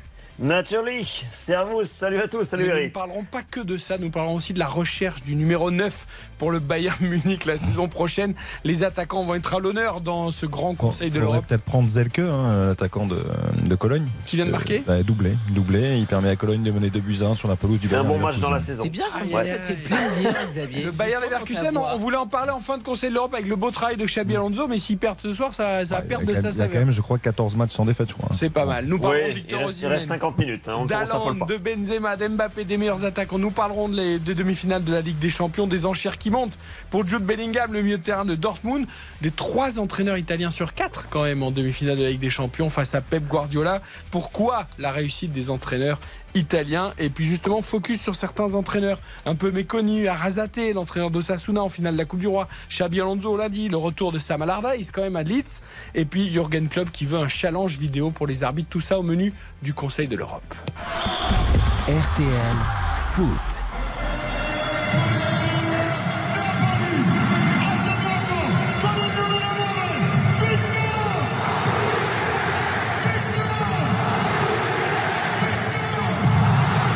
Ça va durer à 9 ou 10 reprises, hein, le Victor Osimhen, le Napoli. Ce que vous entendez là, c'était hier au stade Maradona à Naples, alors que le Napoli jouait à Udine face à l'Udinese, 1-1, le score final, le titre de champion. Il y avait, Guillaume Mayer-Pacini, 55 000 personnes, 8 écrans géants. C'était de la folie. On a vu les images, on a entendu les sons, il y avait des fumigènes, on a l'impression qu'il y avait un vrai match alors qu'il ne se passait rien sur la pelouse. Non, mais c'est encore la folie. Alors vous avez vu les vidéos sur les réseaux sociaux, les feux d'artifice, les pétards. Ça a été la fin d'une attente de 33 ans. Mais c'est vraiment l'explosion d'une ville qui n'attendait plus que ça. Alors, on le savait que le Napoli allait être champion. Tout était prêt depuis maintenant plusieurs semaines. Et voilà, alors, on aurait préféré peut-être que cela arrive la semaine dernière contre Salernitana à domicile. Mais c'est vrai que hier, pour fêter ça à domicile, entre guillemets, le Napoli avait décidé d'ouvrir le stade de Maradona. Les billets se sont vendus très rapidement. Alors, c'était 5 € le billet. Mais c'était les recettes seront pour une association caritative, donc ce n'est pas pour le club. Et c'est vrai qu'après les joueurs sont rentrés tout à l'heure dans la folie avec des milliers de personnes qui étaient à l'aéroport. Donc c'est quelque chose qui est on s'y attendait, mais c'est vrai que quand ça arrive à Naples, une ville de foot, une ville volcanique, une ville qui vit pour son club, c'est quelque chose vraiment d'exceptionnel. Et on est parti pour plusieurs jours de fête parce que à juste titre, le Napoli a dominé cette saison de la tête et des épaules. Alors on ne va pas oublier que malheureusement il y a eu une victime dans les célébrations du côté de Naples. Et voilà, nous pensons évidemment à toute sa famille et condoléances. Mais c'est vrai, Carine, que ces images de liesse à Naples, on s'y attendait, c'est pas une surprise, mais que ça fait du bien, ça respire le foot. Il y avait tellement d'attentes, tellement d'envie. Ah oui, c'est exceptionnel. Quand on se dit que nous, en France, on risque d'avoir un champion qui sera limite célébré dans l'anonymat, où on se dit pourtant c'est le 11e, mais ça ne fait plus rien. Et là, c'était 33 ans d'attente. C'est surtout, évidemment, les premiers titres après les deux obtenus par Maradona. Et c'est magnifique. Et puis, c'est aussi le titre qu'on n'attendait plus, parce que chaque année, on dit Naples est tout proche, Naples est tout proche. Et puis, ils ont finalement perdu des très grands joueurs, des joueurs majeurs de l'histoire de Naples. Et cette année, là où on ne les attendait pas forcément, ils ont été incroyables du début jusqu'à la fin. Et c'est ça qui est fort, c'est qu'ils sont champions à 5 journées de la fin aussi. Ça t'a fait quoi, Xav, toi qui, je sais, t'es très, très là-dessus, très sur le foot, les émotions, la chaleur du public? Oui, mais j'étais très touché. J'ai très touché surtout de voir moi j'aime beaucoup les images de vestiaire et je trouve que que ça soit au niveau du son, au niveau des images. On a eu peur pour Victor Osimhen sur la table. Deux, trois reprises, on a eu peur qu'il allait se blesser en tourment. On a vu beaucoup d'émotions. Victor Osimhen qui mesurait vraiment ce qu'il avait accompli, la saison exceptionnelle qu'il a connue personnellement. Mais moi, c'est Kvaratskhelia qui m'a touché. J'étais très ému en le voyant. En fait, il se disait qu'est-ce qui m'arrive, quoi. Il a 22 ans. Il était en larmes dans le vestiaire. Il était en larmes, effectivement, avec son drapeau de la Géorgie sur lui. Il a 22 ans. Il jouait à Kazan, je crois, la saison dernière. Il a une histoire assez exceptionnelle et un destin fou. Et là, il fait une saison fantastique. Je pense que tous les plus grands clubs sont déjà dessus au regard de la saison réalisée. Et voilà, je trouve que son image, son attitude est tellement touchante. 11 millions. Et nous, les clubs français, on n'en a pas voulu, comme d'hab. Oui, Bien sûr. Mais non, donc c'est ça qui m'a beaucoup touché. Après, de voir Naples, qui est une vraie ville de football, qui est un peuple exceptionnel, remporter de nouveau le Scudetto, ça fait plaisir. Et je trouve que ça met à mal un peu tous les clichés quand on dit renouvellement d'effectifs, quand on change. Parce que là, il y a eu un vrai choix. Il y a des figures emblématiques qui sont parties. Koulibaly, Mertens et d'autres, Insigne aussi. Et donc il y a eu un vrai renouvellement, Guillaume, de cette équipe. On dit toujours il faut du temps pour recréer un collectif, etc. etc. Naples, cette année, a prouvé que quand ça marche, ça peut marcher mais très vite. Mais Carine le disait justement, on s'attendait à Naples ces dernières années, mais pas celle-là. Parce que l'été dernier, il y a Koulibaly qui s'en va, il y a Insigne, il y a Mertens, il y a Ospina qui était très important pour le Napoli. Il y a quelques saisons. Bien sûr, et il recrute des joueurs inconnus, Kim Min-jae, alors on le connaissait un peu de nom, mais on l'avait pas beaucoup suivi parce qu'il jouait à Fenerbahçe. Kvaratskhelia, on le connaissait encore moins. Raspadori, Simeone, donc c'était vraiment des recrues, alors pas méconnues, mais c'était quand même, on va dire, du low cost, du scouting, et ça a payé. On rappelle aussi que la masse salariale est descendue de 110 millions à 70, moins 33%. La moyenne d'âge aussi, elle est passée à 26 ans, donc il y a vraiment un virage qui a été pris dans le projet du Napoli. On enlève les tauliers et on part sur quelque chose de plus viable. On va un projet à long terme, on va entamer un cycle. Et c'est vrai que même économiquement parlant, aujourd'hui, le projet de Naples est viable. Et c'est vrai qu'on bat dès la première saison. Le fait que ça paye un peu à l'image de l'AC Milan, la saison d'avant, où voilà, le projet du Milan, vous le connaissez, c'est aussi un projet de jeunes. Et ces deux dernières années, on a deux projets, deux idées. C'est vraiment la victoire un peu des idées sur l'argent. Alors c'est un peu évidemment rhétorique de dire ça, un peu populiste, mais c'est vraiment le cas, parce que quand on pense que Kvara a été recruté 11,5 millions, Kim c'est 18 millions, donc c'est vraiment quelque chose, il y a vraiment un virage idéologique qui a été pris. Oui, Rennes était sur Kim, en effet. Oui, ouais. C'est vrai, il y a eu un gros duel Naples-Rennes, et Naples l'a fait le bon emporté choix, sur le fil. Bah, bien après, sûr. C'est vrai que quand la Rennes ou Naples, bon... Oui, mais alors, la vraie question, Guillaume, on se projette déjà un peu, mais ouais, c'est, il faut conserver cette équipe maintenant. Alors, Victor Osimhen a un bon de sortie à 150 millions ou autour de ce chiffre-là. À part ça, est-ce que Naples va pouvoir garder tous ses joueurs? Parce que c'est ça aussi, il ne faut pas démanteler cette équipe. Bien sûr. Bah, le désir, c'est de conserver tout le monde. Évidemment, il y a cette colonne vertébrale, que ce soit Meret, Di Lorenzo, Anguissa, évidemment, n'oublie pas des joueurs comme ça, Zelinski qui est en fin de contrat, devant Kvaratskhelia, Osimhen. Donc, tu l'as dit, Eric, Osimhen, c'est évidemment, on va dire, la figure qui ressort un peu à Kvaratskhelia. Osimhen, c'est 150 millions minimum. Le Napoli n'ira pas en dessous. Il y a même des négociations pour le prolonger, même si on sait que ça va être compliqué. Mais l'idée... Et Spalletti l'a dit hier, et De Laurentiis l'a dit aussi, c'est d'entamer un cycle et de viser plus haut. Et plus haut, c'est avec des champions, parce que cette saison, le fait d'avoir été éliminé contre... Car ils ont été en quart, mais c'est vrai que le fait d'être éliminé contre Milan, alors c'était un match quand même qui était abordable sur le papier, et surtout que le tableau était ouvert, parce qu'en demi-finale tu jouais soit l'Inter, soit Benfica, donc il y a un gros regret quand même. Spalletti l'a dit hier, le regret de ne pas avoir été plus ancien, parce qu'on pensait quand même que ça pouvait être la bonne année, mais en tout cas il y a quand même la volonté claire d'entamer un cycle. Alors après, personne ne peut dire si Victor Osimhen partira, mais c'est évident que s'il y a une grosse offre cet été, voilà, ça va être très compliqué de le garder, mais en tout cas que ce soit Kim et Kvaratskhelia, l'idée est quand même de les conserver. Osimhen, c'est vraiment le joueur qui est peut-être le plus bankable à cette heure-ci. Je fais les yeux noirs à Bruno tout de suite, les vautours anglais, je les vois arriver avec leurs milliards de livres sterling, là, vous les laissez là. Parce que vous les laissez à Naples, ces joueurs, il faut qu'on continue avec cette équipe. Non, mais la première ligue, c'est aussi du rêve, c'est le meilleur championnat du monde. Non, mais il y a évidemment que, en termes, quand on parle de transfert au-delà de 100 millions d'euros ou autour de 140, 150, je sais pas combien va coûter Osimhen, mais effectivement, a priori, les clubs anglais sont en pôle. Même si les Real, on est en train de voir avec Jude Bellingham, est aussi capable de sortir l'argent. Et puis il y a quelques clubs qui recherchent des attaquants, des neufs, des vrais buteurs, notamment Chelsea et Manchester United. Et je pense que ça pourrait être un des deux clubs-là. Et je pense notamment à Chelsea, puisqu'on sait qu'Osimhen, son idole de jeunesse, c'était quand même Didier Drogba, notamment quand il brillait sous le maillot de Chelsea.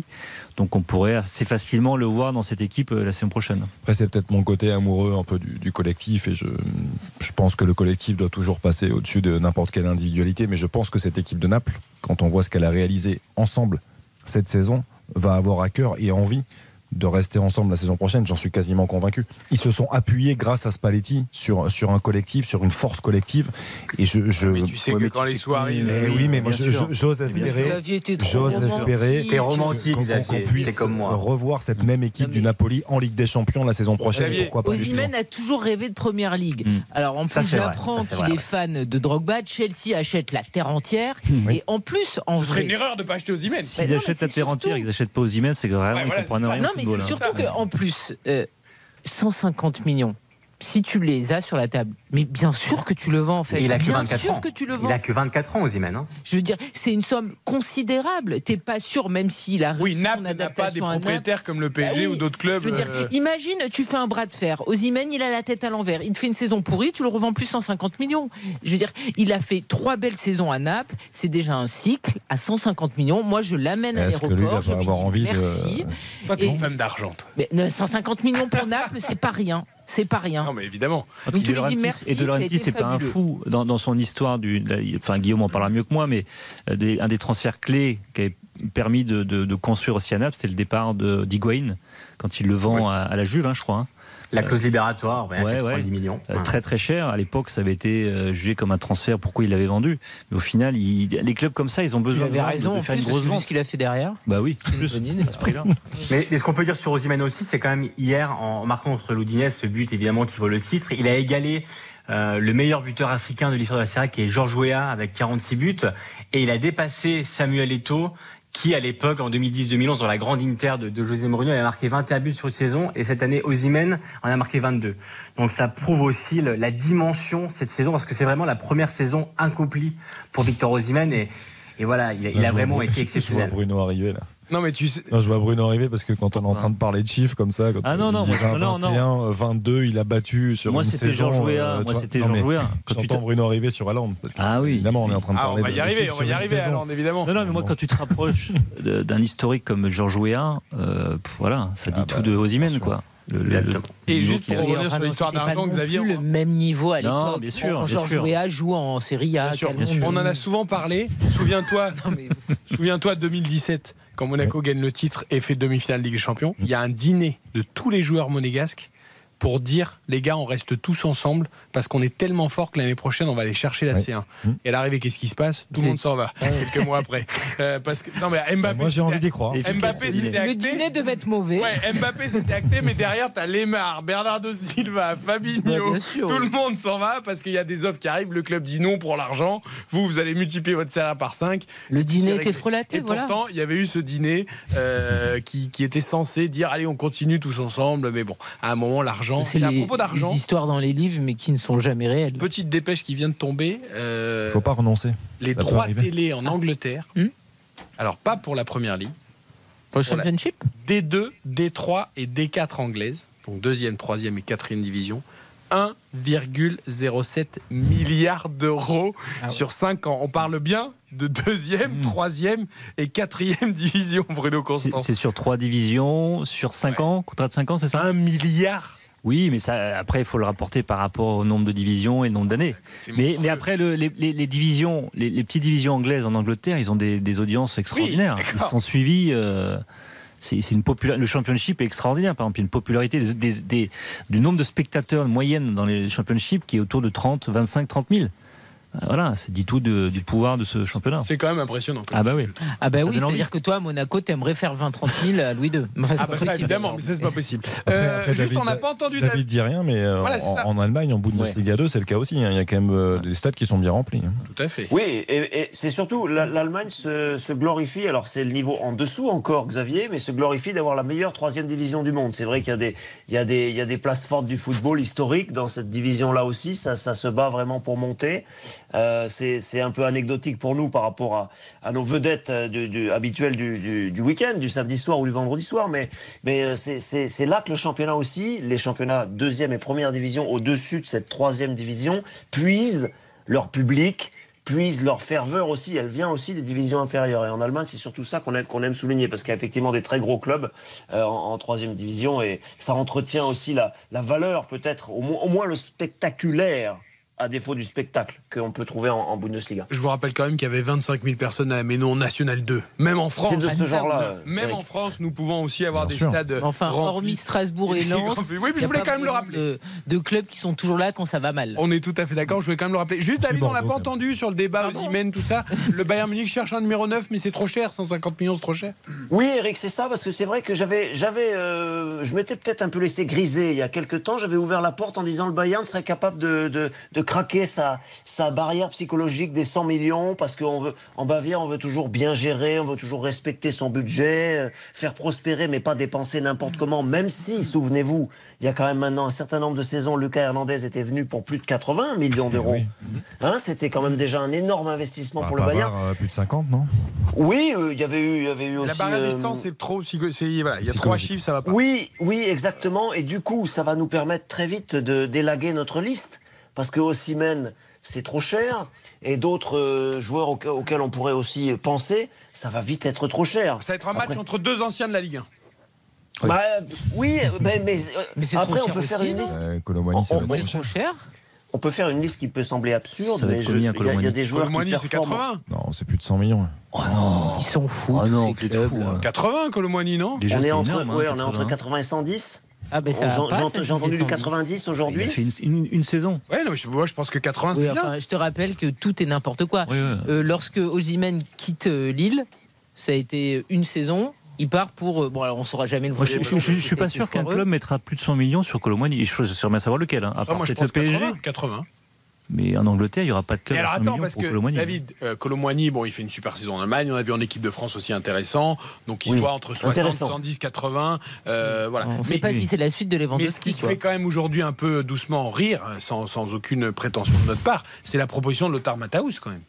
Pour le sur Guirassy. Guirassy, quoi. Non, mais attention, qui est un très bon joueur, hein, mais il faut quand même synthétiser sur cette proposition. Déjà, Matthaus, il fait des déclarations. On a l'impression que ça l'emporte-pièce, puis après on réfléchit un peu et on s'aperçoit qu'il a quand même une vraie expertise 9 fois sur 10. Bien sûr, mais s'il propose ce joueur-là, c'est pour deux raisons très simples. La première, c'est que Guirassy, c'est d'abord mathématique comptable, 9 millions d'euros la clause. 9 millions d'euros. Donc ça, évidemment, c'est dans les prix du Bayern. Oui. Et la deuxième raison, c'est que c'est un joueur qui, effectivement, a les mêmes qualités que Colomboigny. La puissance, il va gagner ses duels, il n'est pas maladroit. Après, c'est très tendre encore. Il a marqué. En place, David, quand même. Ouais, je pense que le Bayern cherche vraiment un point de fixation aussi. Et lui est capable davantage de le faire. Comme ça, hein. Ouais. Oui, c'est ça. Parce que moi, ça me fait beau. On en a parlé tout à l'heure, et je repense souvent au Bayern qui a quand même globalement assez mal géré, je trouve, les solutions de repli et de rechange. Que... Disons qu'ils ont pris une option, Xavier, ce qui s'est avéré ne pas fonctionner. Oui, mais souviens-toi, à l'époque de Lewandowski, la solution de rechange, c'était Sandro Wagner, qui n'était pas quand même le meilleur attaquant de Bundesliga, qui était un attaquant qui avait certains chiffres, qui avait certaines statistiques, mais c'était pas grandiose pour Sandro Wagner. Et c'est vrai, je pensé à l'époque de Pizarro, il y avait José Paulo Guerrero qui était un vrai bon attaquant. Pour le coup, là, il y avait deux attaquants assez complets. Mais Mandzukic était aussi un second couteau pendant un certain temps. Mais oui, mais ça, c'était du niveau, Mandzukic. Oui, enfin, du niveau, mais là aujourd'hui, c'était pas le 9 au Bayern. Du niveau numéro 2. Un petit peu, oui, bien sûr. Mais le problème, c'est que quand tu as un Lewandowski ou un Haaland, tiens, on va en parler dans quelques secondes, titulaire totalement indiscutable de par les chiffres qu'ils mettent, tu peux pas avoir un deuxième attaquant de classe entre guillemets mondiale qui cire le banc tout le sauf, mais Lewandowski, oui, mais attention, Alvarez, c'est un jeune joueur, c'est un super joueur, mais moi j'adore, mais c'est pas oui, mais attention Bruno, c'est un joueur presque de demain. Oui, c'est pas un joueur qui peut arriver et dire moi je dois être titulaire. Mais Eric, là ils l'ont pas le titulaire, c'est ça le problème. Vous êtes en train de chercher le deuxième alors que le premier n'existe pas. Ça, c'est tout à fait vrai. Il y a eu des époques, Mandzukic aussi, mais il faut remonter un peu plus loin pour quand même relativiser, parce que là on est trompé par les 10 titres consécutifs du Bayern, et ce Bayern qui a quand même roulé un peu sur tout le monde. Alors parfois c'était l'Europe certaines saisons, mais restons quand même un peu pragmatiques et disons-nous que c'est d'abord l'Allemagne. Mais là, si on revient un peu plus en arrière, il y a eu des saisons dans les années 90 où le Bayern n'avait pas un attaquant qui mettait un pied devant l'autre. Souvenez-vous, Guillaume s'en rappelle peut-être, il faut remonter dans nos jeunes années, Rizzitelli au Bayern dans les années 94-96. C'était terrible, c'était nul. Mais ça existait aussi au Bayern. On a eu des périodes de creux en attaque. Elles sont rares parce qu'elles ont... Surtout, dans notre esprit, c'est écrasé par Gerd Müller, par Carsten Janker, par Mandzukic, par Mario Gomez, par Giovanni Elber, qu'on n'a pas cité aussi. Mais il y a eu aussi quelques années où c'était des creux. Et il faut peut-être imaginer qu'il puisse y avoir une ou deux saisons où on n'a pas forcément les moyens de mettre effectivement 120, 140, 150 millions.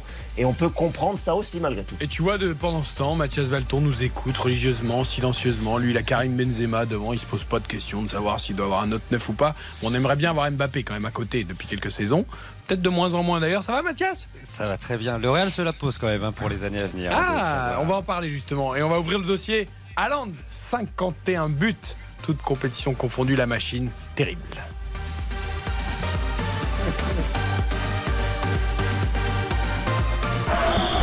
RTL. Éric Silvestro. RTL Foot. Avec Carine Galli, avec Xavier Domergue, avec nos voix européennes, Bruno Constant, Mathias Valton, Guillaume Mayer-Pacini, David Lortolari. Nous avons évoqué le titre de champion du Napoli. Nous avons évoqué les attaquants, les recrues potentielles du Bayern Munich. Il faut qu'on s'arrête quand même sur Haaland, 51 buts cette saison, l'attaquant de Manchester City. La liaison était faite avec Naples aussi, le maillot bleu ciel, le titre peut-être pour City à la fin de la saison, et Victor Osimhen qui a été le meilleur buteur du championnat d'Italie. Haaland, jusqu'où va-t-il aller, mon cher Bruno Constant ? Ben, on se le demande, et surtout on se rassure en disant que c'est sa première saison. On dit souvent que les nouveaux arrivants à Manchester City sous Guardiola, la première saison est souvent difficile. Qu'est-ce que ça va être l'année prochaine ? Une fois qu'il aura sera-t-il encore là la saison prochaine ? Oui, non, je sais pas, parce qu'on n'arrête pas de parler de clause. Non, il a signé 4 ans. Oui, non, mais... Il n'y a aucune raison, il s'épanouit, il est heureux.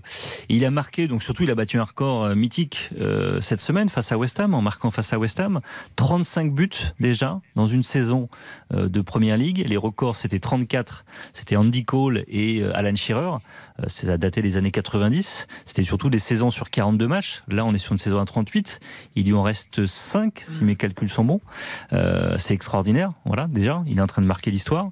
51 buts toute compétition, ça c'était aussi un vieux record qui datait des années 60, avec un nom qu'on ne connaît même pas en Angleterre, un certain Tom Waring dit Pongo, même mes confrères anglais ne savaient pas qui c'était, mais voilà, il est en train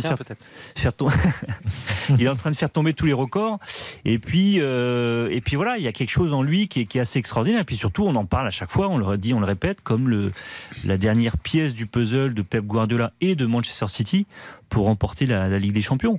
Mais peut-être dans un des secrets de réussite, je voulais donner quelques stats quand même assez hallucinantes sur sa saison. C'est 1,13 buts par match, donc plus d'un but par match avec Manchester City. C'est 108 frappes pour 35 buts, dont 7 sur pénalty, 23 du gauche, 6 du droit, 6 de la tête, et seulement 739 ballons touchés. C'est-à-dire qu'il marquait un but tous les 21 ballons touchés. C'est exceptionnel, ça. C'est absolument exceptionnel. Alors, moi, j'ai envie de vous dire, pour faire durer un peu le suspense, Mathias Valton, le vrai révélateur, il va le passer mardi soir. Le Real en Ligue des Champions. Voilà. Oui. S'il marche aussi sur le Real... Mais Eric, tu as raison, parce que si Manchester City n'élimine pas le Real Madrid, tout ce qu'on aura dit sur Haaland, on dira, bah oui, mais...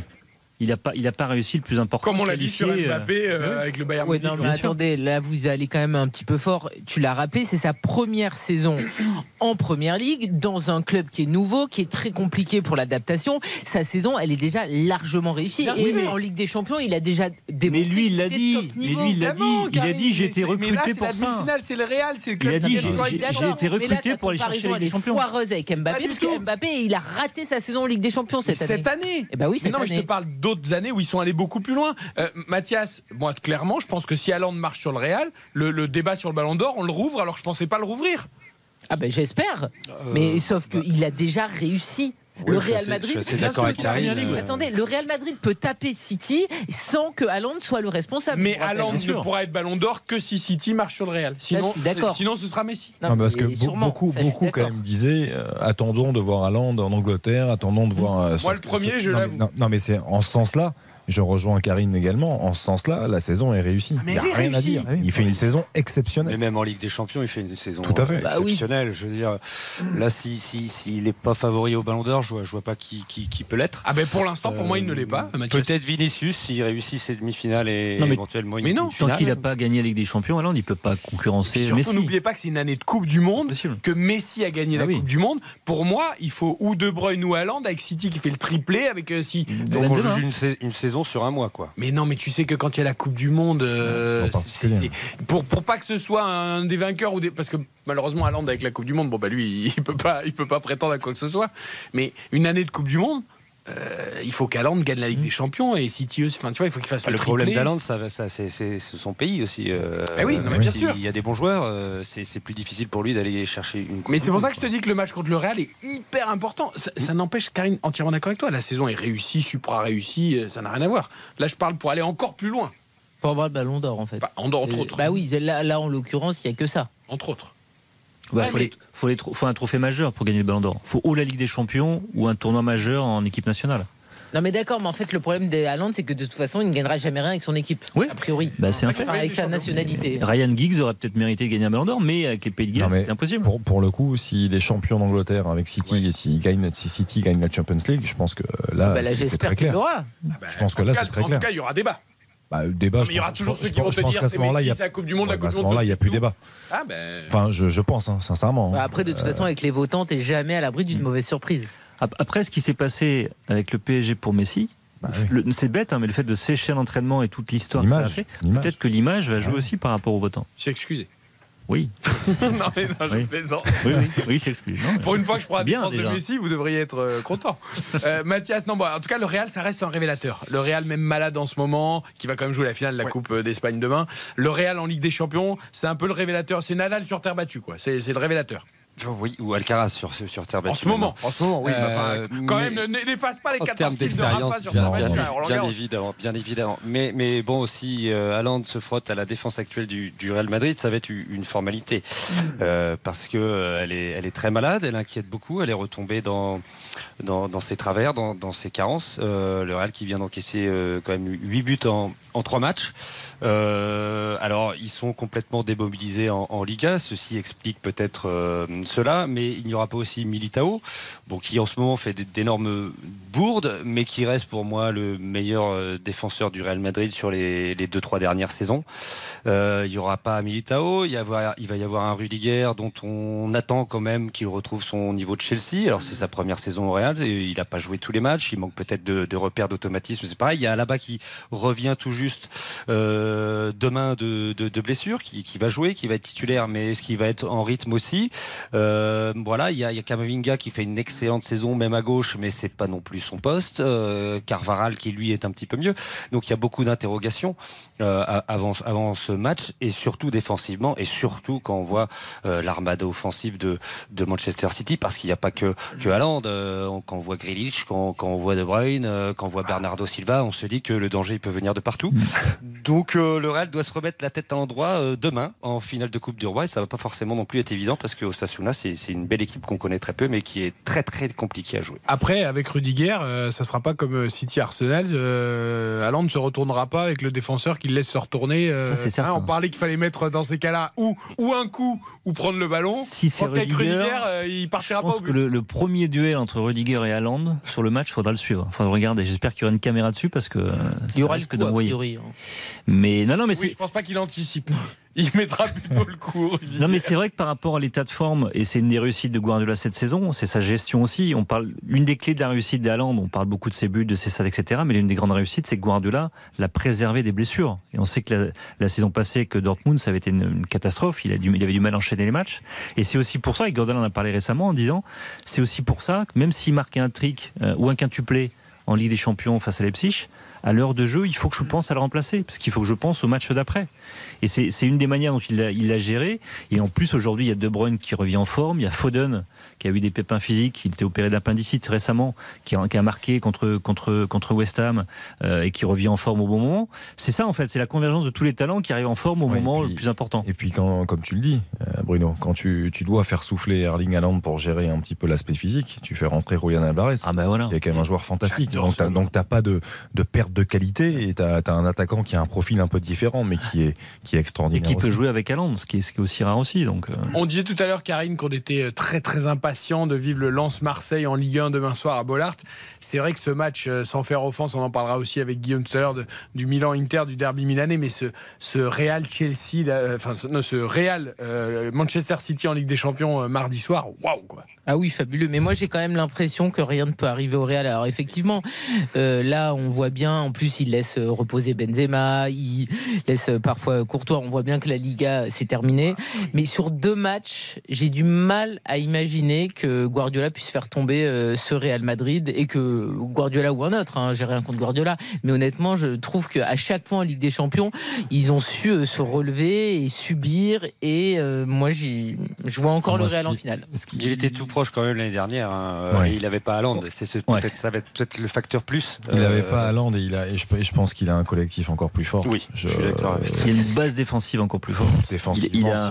Il a une polyvalence dans le jeu qui est encore différente, parce qu'il peut jouer tous les styles de jeu. Il peut défendre bas, il peut jouer en bloc, il peut jouer en contre. Il met Walker pour Vinicius comme il avait fait avec Mbappé, ou comment ça marche ? C'est une bonne question. Nathan Ake est revenu de blessure, donc il va jouer à gauche. Akanji est quand même monstrueux quand il joue à droite. Mais c'est vrai que Walker avec sa vitesse face à Vinicius. Après, moi, il va mettre Stones au milieu avec Rodri, qu'est-ce qu'il va faire ? Et Stones en défense centrale, mais qui peut effectivement s'intégrer au milieu de terrain.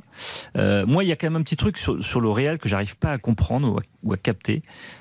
J'ai l'impression qu'ils sont moins forts que la saison passée, parce que les équipes qu'ils ont battues, les équipes anglaises, notamment en Ligue des Champions, le Liverpool qu'ils ont battu, il était catastrophique cette saison, notamment au moment où ils les jouent. Le Chelsea qu'ils ont joué cette saison, il est catastrophique, c'est le plus mauvais de Chelsea depuis 20 ans, depuis 25 ans. Ils ont marché dessus quand même. Oui, ils ont été mis en danger par Chelsea, et le match aller et le match retour. Oui.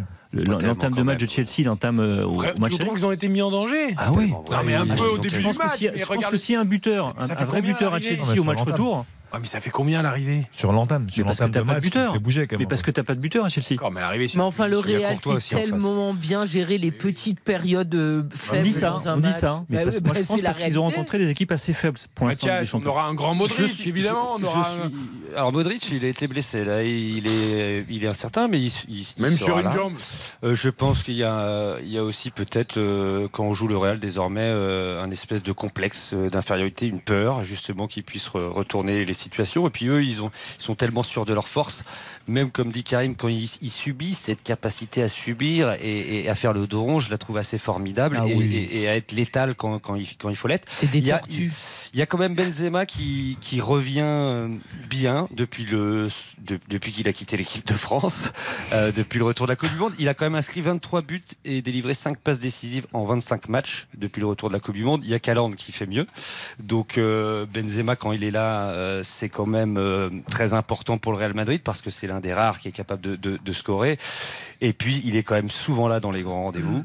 Donc voilà, ils ont des armes. Est-ce qu'on aura Tchouaméni avec Kroos et Modric et Valverde en haut à droite, ou est-ce qu'on aura Rodri et Valverde plus bas? C'est la grande question que je me pose.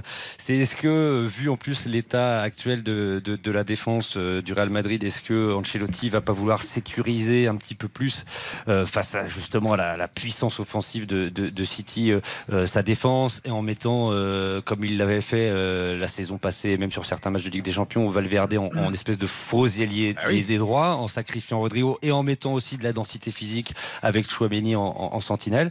C'est la grande interrogation, mais Rodrigo et lui fait une très très belle deuxième partie de saison. Il est vraiment en train de monter en puissance, c'est un félin, il est technique, il met des buts assez incroyables, il a des actions individuelles, puis il combine très très bien aussi avec Benzema et Vinicius.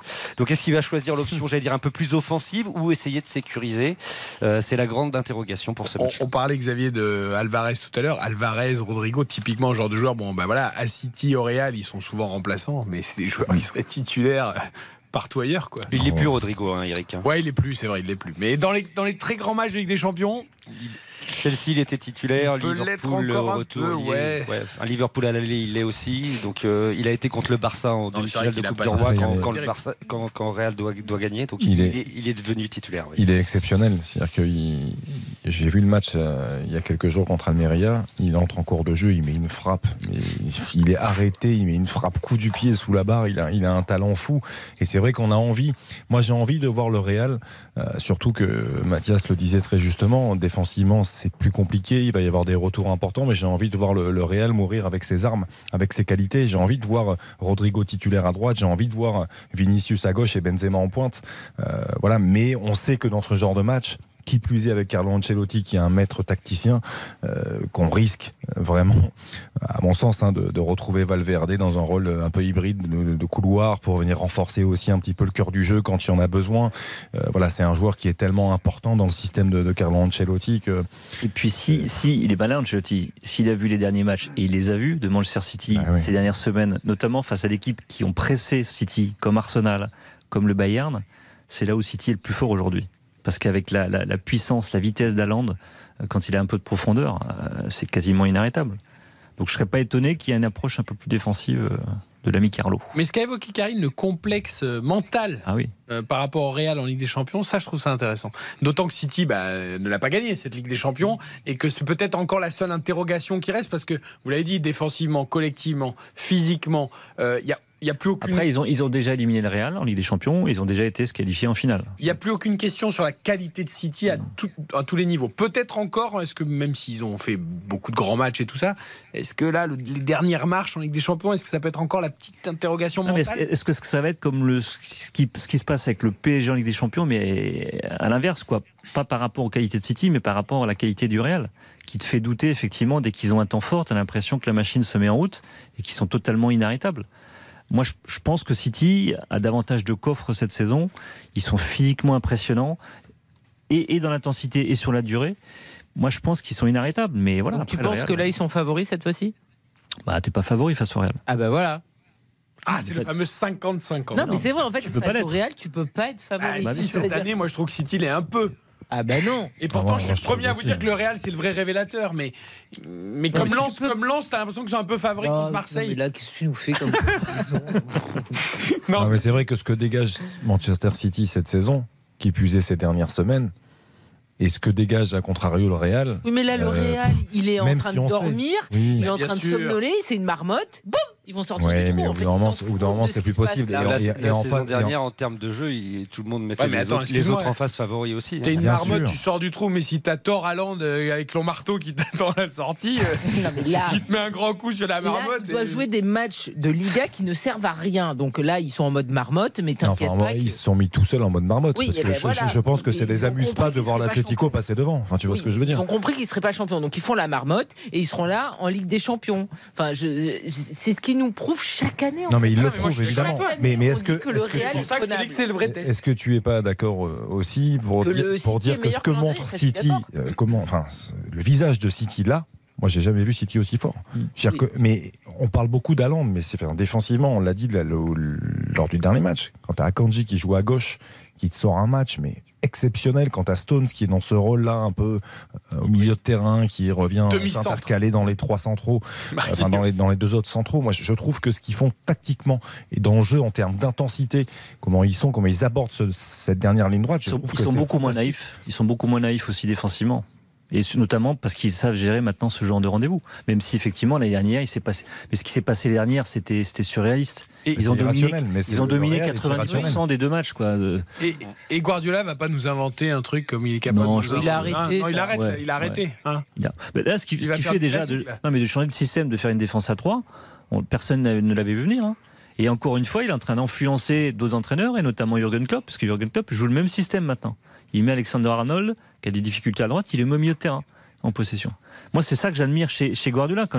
Quand on le critique systématiquement parce qu'il gagne pas avec des champions, quand je vois tout ce qu'il apporte au football, mais c'est un monstre absolu. Il est parfois critiqué pas parce qu'il gagne pas la Ligue des Champions, parce qu'il se saborde. Il s'est sabordé. Voilà, contre Lyon, parce qu'il veut pas renier aucun principe. Contre Lyon, contre Chelsea, voilà. Ça lui est arrivé de se saborder. Après, tout le monde reconnaît évidemment que c'est magnifique. Mais c'est vrai que quand tu te dis, bon, j'ai une Ligue des Champions en finale face à Chelsea, je suis favori, et là, poum, je fais un coup de génie qui est un coup de merde. Bon, non, mais cette fois, promis, il le fera plus. Juste, non, mais il le fait plus de façon. On parle beaucoup de contenir Haaland. Mathias, pour le Real, il va falloir aussi, parce qu'on l'a évoqué à l'instant, la solidité défensive de City, nouvelle. Il va falloir pour les Vinicius, les Benzema aussi, au-delà de contenir les valeurs offensives de City, il va falloir aller percer ce mur citizen et qui maintenant est un vrai mur, quoi. Franchement, Vinicius, je crois que il peut percer n'importe quoi. Franchement, il peut percer n'importe quoi. Ouais. C'est impressionnant. Moi, c'est sa capacité à répéter les efforts à très haute intensité, mais pendant 90-120 minutes. Mais moi, je suis défenseur. Je crois que au bout d'une heure, mais tu n'en peux plus, quoi. Et d'ailleurs, ils se mettent souvent à deux, voire à trois sur lui maintenant. Il prend beaucoup de coups. Il s'énerve beaucoup. Ça, c'est un autre aspect qui devient problématique chez lui parce qu'il prend beaucoup de cartons au lieu de se concentrer sur lui. Et il sort du match. Moi, je pense que Vinicius, faut le faire sortir de son match, comme ils l'ont fait à Mallorca, comme le font les petites équipes entre guillemets avec leurs armes. Mathias, il s'en sort quand même très bien sur les derniers matchs où il réagit. Moi, je trouve que c'est son gros après avoir pris un jaune. Il applaudit l'arbitre plusieurs fois. Les arbitres, ils sont gentils hein, parce qu'ils devraient très souvent prendre deuxième jaune, rouge. Enfin, il faut qu'il gère un peu. Exactement. C'est là où il doit énormément progresser. Après, il prend aussi tellement de coups que je comprends. C'est un peu humain, mais il doit progresser sur cet aspect-là. Je suis entièrement d'accord avec toi, Xavier. Bon, pendant ce temps, Guillaume Mayer-Pacini va regarder ça tranquillement sur son canapé comme tous les Italiens mardi soir. Et puis on avance masqué. Il a déjà réservé son hôtel pour Istanbul, non? Non, mais parce qu'en fait, là, le problème, ça il peut. Le problème, Guillaume, c'est qu'en fait, tout le monde va se dire, ah ben le vainqueur City Real, voilà, il a gagné avec des champions et tout. Mais il y aura une finale quand même. Et les Milanais, ils sont là, ils disent rien. C'est certain que les deux clubs de Milan, en tous les cas, il n'y aura aucun qui sera favori en finale, que ce soit le Real ou City. Le fait que les deux clubs du Milan soient en demi-finale, c'est déjà un petit miracle. Heureusement que le tableau soit ouvert de l'autre côté. Mais en tout cas, ici en Italie, la tension monte. 50-50. 50-50. Même si l'Inter arrive plus en forme, hein. L'Inter qui a 4 victoires consécutives, qui vient de battre l'Hellas mercredi 6-0. Milan qui a patiné face à la Cremonese et qui est déjà quasiment en série B. Donc, voilà, on a quand même un club, l'AC Milan, qui est un peu en crise de résultats, qui est 7e au classement, qui n'est pas certain, mine de rien, de disputer paradoxalement la Ligue des Champions la saison prochaine. On pourrait presque croire que le moyen le plus simple serait de gagner la Ligue des Champions, donc ce qui est assez étonnant. La moyenne de points, c'est 1,38 par match en 2023, c'est 25 points en 18 matchs. Donc voilà, quand même, on a l'AC Milan qui patauge un peu en mode marmotte, comme disait Carine, pour L'Oréal en championnat. Et on a l'Inter quand même qui commence à carburer physiquement, qui est en forme. Donc sur la tendance du moment, j'aurais envie de dire l'Inter est favorite. Mais on sait très bien qu'un derby, c'est 50-50. J'en ai parlé avec des anciens joueurs de 2003. J'en ai parlé avec Stéphane Dalmat, avec Christian Abbiati, qui m'ont dit un derby en Ligue des Champions, c'est quelque chose qu'on ne peut pas te décrire. On dormait pas de la nuit, tout le monde nous parlait que de ça dans la ville, on n'en pouvait plus. C'est vraiment quelque chose qu'il faut vivre. Alors vous serez devant votre poste, mais croyez-moi, les joueurs eux-mêmes vraiment sont même très stressés parce que c'est quelque chose à Milan dont on parle tout le temps, c'est quotidien. Et voilà, 20 ans après, on a encore une demi-finale de ça entre les deux clubs et c'est vraiment quelque chose qui est très très attendu ici. La tension commence déjà à monter. Les deux matchs sont à guichet fermé évidemment, donc voilà, c'est quelque chose qui est très attendu. Il devrait y avoir un règlement qui interdit ça. Tu sais, comme les inversions en Coupe de France, si tu joues un trop petit, du coup tu joues à domicile chez le petit. Quand tu as un truc comme ça, ça devrait modifier le tableau et on devrait envoyer les deux clubs dans deux demi-finales différentes. Mais pas du tout. Mais non, non, mais parce que je trouve ça dommage. Ah oui. Mais non, souvent, je trouve ça génial. Non, mais souvent, ça donne pas des grands matchs, surtout. Mais mais ça fait ça tellement longtemps. Bah ouais, non, mais au bout d'un moment, on en avait marre parce qu'en Ligue des Champions, on avait toujours les mêmes affiches. Là, Milan-Inter, ça fait le bon vieux football. Moi, je trouve ça génial. Non, mais c'est vrai. Ah non, mais l'affiche en elle-même. Mais voilà, t'aurais pu avoir un Real Milan et un Inter City. Bah, ça aurait été bien aussi, mais moi, ça ne me dérange pas de revoir. Non, pour le coup, ce qui est bien, je suis d'accord, c'est que ça soit un derby donc dans la même ville et pas une ville comme Londres, par exemple. Quand il y avait eu l'époque des Invincibles d'Arsenal, un Arsenal-Chelsea. Londres, c'est tellement grand que tu sens pas la ferveur entre les deux camps de supporters. Là, c'est dans il y a le même stade. Oui, ça va être magique quand même. Ça va être le football des années 90 et 2000 qui revient. Le match en lui-même, il est génial. Tu es si nostalgique. Mais bien sûr, toi, les PSG Barcelone, chaque année, on en a ras le bol là, c'est trop, tu vois par exemple. En plus, c'est à des petits niveaux. D'accord. Moi, j'aime bien. D'accord. Donc là, on repartir dans les années 90. Tu vas te régaler mardi, mercredi. Un grand match Chelsea City et après un vintage. Deux grands matchs enfin. Et après un vintage Inter-Milan. Exactement. Vous êtes sévère. J'adore le côté vintage. Ça me plaît beaucoup. Milan, entre parenthèses, moi je trouve toujours des miracles. Déjà, Inter, c'est un miracle, je trouve. Mais alors là, encore être en demi-finale avec champion avec cette équipe. Parce que sur le papier, elle est belle l'équipe, Guillaume, mais bon, c'est pas. Non, mais bien sûr, elle est pas ouf. Quoi. On est sûr qu'il n'y aura pas de ballon d'or dans l'équipe, tu vois là. Non, mais c'est pas. Alors il y a évidemment Léo qui surnage, on l'a vu en quart contre Naples, mais évidemment que sur le papier, l'année dernière en championnat, Milan gagne le titre, mais c'était pas l'équipe la plus forte, mais ils ont su être les meilleurs, ce qui est totalement différent. Par contre, c'est sûr que cette saison, il y a beaucoup de difficultés en championnat, mais par contre, on a vu lors des derniers matchs que l'entraîneur Stefano Pioli a commencé à faire tourner beaucoup son équipe parce que vraiment il y a le sentiment de se dire que c'est peut-être l'année, alors peut-être pas ou jamais, mais c'est une année, voilà, le tableau est ouvert. L'Inter, qu'on le veuille ou non, c'est un adversaire qui est abordable comme l'était Naples en quart de finale et Milan a vraiment la sensation de pouvoir retourner à Istanbul sur les traces de ce Milan-Liverpool de 2005 et peut-être essayer de conjurer un peu le sort. Ancelotti en rêve, hein, Guillaume. Hein, Milan à Istanbul. Oui, on en rêve aussi à Milan. Hein. Retrouver Ancelotti à Istanbul. Après, on espère qu'Ancelotti ferait tourner du coup, qu'il mette Courtois sur le banc par exemple pour laisser Milan gagner. De toute façon, le Real en a trop. Mais en tout cas, pour le romantisme, ce serait magnifique. Hein, Milan-Real, les deux clubs les plus titrés en Ligue des Champions. Allez-y, rêvez, allez-y, profitez, rêvez. D'ailleurs, Xavier, on évoquait aussi en préparant ce Conseil de l'Europe la réussite des entraîneurs italiens là cette saison. Ancelotti, bon, lui évidemment on le présente plus, le mister. Pioli quand même, Inzaghi en demi-finale de la Ligue des Champions, ça fait 3 entraîneurs italiens sur 4 avec Pep Guardiola. On est dans la lignée des anciens, des Trapattoni, des Lippi, des entraîneurs italiens qui gagnent. L'aspect tactique, je trouve que voilà, on est tous d'accord pour dire que les entraîneurs italiens tactiquement c'est dans leur ADN. Ils ont un truc. Il y en a certains qui ont révolutionné tout cela. Sacchi, Arrigo Sacchi bien évidemment, notamment en premier lieu. Carlo Ancelotti en est un exemple et un symbole parfait. Je trouve qu'aujourd'hui, ce que fait Carlo Ancelotti en termes dans la façon qu'il a de se réinventer, s'adapter à une nouvelle génération, parce que lui, il a quand même à peu près tout connu en termes de génération, et de faire ce qu'il fait, parce qu'en termes d'approche tactique, bon, c'est toujours à peu près le même schéma, hein, il joue en 4-3-3, après ça dépend des joueurs, il adapte un petit peu, mais moi je trouve pas ça surprenant de voir trois coachs italiens aujourd'hui. Carine, c'est très aussi. Petite info, messieurs, si Ancelotti gagne la Coupe du Roi demain soir, il aura gagné tous les trophées possibles en 2 saisons. Et il n'est pas sûr d'être encore l'entraîneur du Real Madrid. Ah, ça, c'est le Real. Hein, mais c'est le Real. C'est le Real. S'il ne gagne pas la Ligue des Champions et que tu ne gagnes pas la Liga, en général, exactement, tu finis au Brésil. Et Eric, on parlait des entraîneurs italiens, mais on a aussi De Zerbi, hein, qui fait très bien en première ligue. Hein. Bruno vous le dira, mais. Oui. De Zerbi à Brighton, c'est quelque chose d'exceptionnel. Ah bah, De Zerbi Tenag, hier, ça a fait. Après, il est quand même aussi tombé dans un club qui est quand même assez exceptionnel en termes de fonctionnement, de gestion, de recrutement.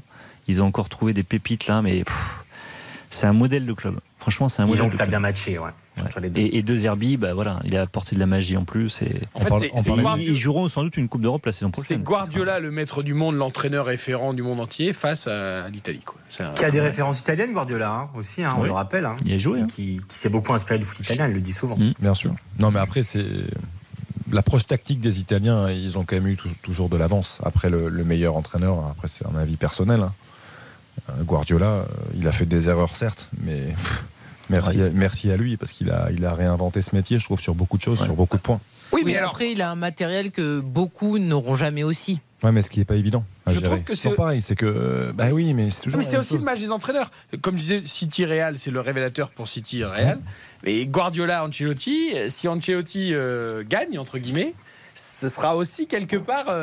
Enfin, tu vois. Mais attends, aujourd'hui, quand même, alors, on peut dire évidemment que Guardiola a révolutionné le football, qu'il est unique, etc. Mais Ancelotti, joueur-entraîneur, tu mets le duo, c'est au-dessus de Guardiola. Il a gagné dans plusieurs clubs et surtout à son âge, il a quel âge, plus de 60 ans ? Ah oui, oui, oui. Il a, à son âge, comme le disait Xavier, il n'est pas du tout dépassé. Et il a une capacité à avoir des connexions avec des jeunes joueurs, avec des joueurs expérimentés, avec des total stars. Guardiola, c'est quand même aussi le type qui s'embrouille un peu toujours avec tout le monde. Je veux dire, dès qu'il y a une star dans une équipe, hormis Messi où il n'a jamais touché, il nous les a toutes coupées. Il adore faire ça. Ouais, je trouve que c'est un révélateur pour Guardiola aussi, mine de rien. Enfin, c'est pas un révélateur parce que. Mais tu vois ce que je veux dire. S'il bat Ancelotti, son équipe elle bat le Real, ça veut dire beaucoup de choses, quoi. Ouais, oui, mais moi je pense qu'il a pas besoin de ça, honnêtement. Moi je pense depuis qu'il a réalisé avec le Barça, franchement, qui a été pour moi la plus belle équipe de l'histoire du football. Alors certes, il y avait Messi, mais le jeu qu'il a amené dans cette équipe était juste extraordinaire. Il y avait Iniesta et Xavi aussi. Il y avait énormément de très bons joueurs. Il a fait évoluer ce sport quand même. Un entraîneur qui fait évoluer ce sport, qui inspire les entraîneurs. En Angleterre, tout le monde s'inspire de Guardiola, sa manière de repartir du gardien, comment il a amené ça dans le jeu. Là, il change un nouveau système. Il y a d'autres entraîneurs qui commencent à le copier. C'est ça pour moi la force de Guardiola. Quelque part, il a plus rien à prouver. Ben non, mais après, je vois ce que tu veux dire. Avec, et même s'il la gagne, Xavier, qu'est-ce qu'on lui dira s'il a gagné avec Manchester City? On dirait, bah oui, mais ils ont dépensé 1 milliard en transfert. Non, alors tu vois, moi qui suis parfois sévère, on lui reprochera toujours quelque chose à Guardiola. Avec City, en dehors de cette fameuse parenthèse géniale du Barça, de la plus grande équipe, etc., je trouve que là, et en plus, il aura fait jouer son équipe différemment cette année. Donc là, pour moi, s'il gagne cette année, je dis pas qu'il remonte dans mon estime, il est déjà très haut, mais il ira vraiment tout en haut. Oui, mais s'il gagne pas. Mais s'il gagne pas, peut-être que tu diras encore une fois la marche a été trop haute. Mais c'est ça qui est terrible, c'est injuste. Mais oui, mais si Ancelotti donne encore la leçon à Guardiola, il n'y a pas d'échec. Non, mais il y a une déception. Surtout que là, il a enfin compris qu'il lui fallait un 9, donc ça c'est très bien. Il a évolué, il a tout pour gagner. Oui, mais ça ne remettra pas en cause la qualité du. Non, mais d'accord, mais il y aurait quand même une déception en fait. Oui, non, mais la déception, elle est légitime. Le but final quand même de Guardiola, vu qu'il continue avec City et que ça fait un long bail, c'est de les amener à la Ligue des Champions. Bien sûr. La première ligue, c'est le championnat le plus dur, on est d'accord, mais la Ligue des Champions, c'est quand même son but, parce que même lui, il doit avoir en travers ses échecs, parce que tu peux bien le faire, mais tu peux avoir aussi des échecs. Exactement. Il a eu des échecs en finale. Oui. Il a eu des demi-finales avec le Bayern, mais il n'est pas arrivé jusqu'au grade suprême. Donc même lui, pour son aura, etc., il a quand même un ego qui est XXXXXL, parce que c'est lui la star de toutes ses équipes. Mais on ne s'interrogera pas sur sa capacité à gagner la Ligue des Champions. C'est ça que je veux dire. Mais non, il a déjà gagné. Et voilà. Enfin, mais bon, pour moi, aujourd'hui, Carlo, je suis désolé, il est au-dessus. par rapport à tout ce qu'il a fait dans sa carrière. Ancelotti, c'est 6 Ligues des Champions. Je te rejoins, Carine. C'est monstrueux, Carlo Ancelotti. C'est-à-dire que si ça se trouve, cet homme ne sera jamais dépassé. Vu l'âge qu'il a, il est quand même en fin de carrière, Carlo Ancelotti. Non, mais c'est exceptionnel ce qu'il a fait. Alors que Guardiola, il sera peut-être. Il n'a pas révolutionné le jeu. C'est extraordinaire. Moi, je suis un fan de Ancelotti. Il a révolutionné le jeu. Non, il a pas. C'est ça la différence entre les deux pour moi. C'est vraiment la seule différence. Après Ancelotti, il a gagné sa Ligue des Champions avec quel club? Avec le Milan, enfin Guillaume va me dire que c'est il en a gagné 2 avec le Milan en tant que joueur, en tant qu'entraîneur, et 2 avec le Real. Avec le Real, c'est-à-dire le Milan en tant qu'entraîneur, le Milan et le Real. Ce sont les deux clubs monstrueux. Non, mais c'est le Milan. Il a gagné avec le Barça. Le Milan du début des années 2000, c'est le club mythique au foot européen, et le Real Madrid, c'est le plus grand club de l'histoire. Bon, mais il a gagné la première Ligue avec Chelsea, ça te va? J'aurais aimé voir. Non, mais il n'a pas gagné avec le PSG, par exemple. Il n'a pas gagné avec un nouveau club qui arrive. Il s'est fait avant même d'arriver. Et Guardiola n'a pas gagné avec longtemps chez Ancelotti. Pareil. Et Guardiola n'a pas gagné avec Chelsea. Non, mais attendez, c'est incomparable. Ancelotti s'est fait virer très vite du PSG. Trop vite. Mais écoutez, il n'a pas gagné, non. Il n'a pas eu le résultat qui. Mais non, mais voilà. Nul ta comparaison. Mais non, il n'est pas nul. C'est plus. Moi, je pense que c'est plus compliqué de gagner la Ligue des Champions avec un nouveau riche entre guillemets, un Chelsea, un PSG, un Manchester City, qu'un club qui a l'histoire du Real Madrid ou du Milan. Et c'est pour ça que je réclame que Zidane aille sur un autre banc que celui du Real, parce que moi, je voudrais voir Zidane sur un autre banc. Il gagne. Eh ben, on verra. Que Ancelotti reste 5 ans ou 4 ans au PSG et on voit s'il la gagne ou pas. Mais là, c'est pas du tout la même chose. Merci Mathias Valton. Gracias. Merci à Guillaume Mayer-Pacini. Ciao. Merci à David Lortolari, notre voix allemande également. Et merci à Bruno Constant. Je pense qu'on va passer des soirées incroyables d'ici la fin de saison. Merci à Carine Galli également et à Xavier Domergue, Baptiste Durieux pour la préparation de toute cette émission Prune et Rien à la réalisation. On se retrouve demain, 20h, 23h, avec un Lance Marseille notamment. En intégralité, absolument passionnant. Auparavant, 18h30, 20h, on refait le match avec Madame Karine Galli. Soyez bien là sur RTL. Très bonne fin de soirée. RTL.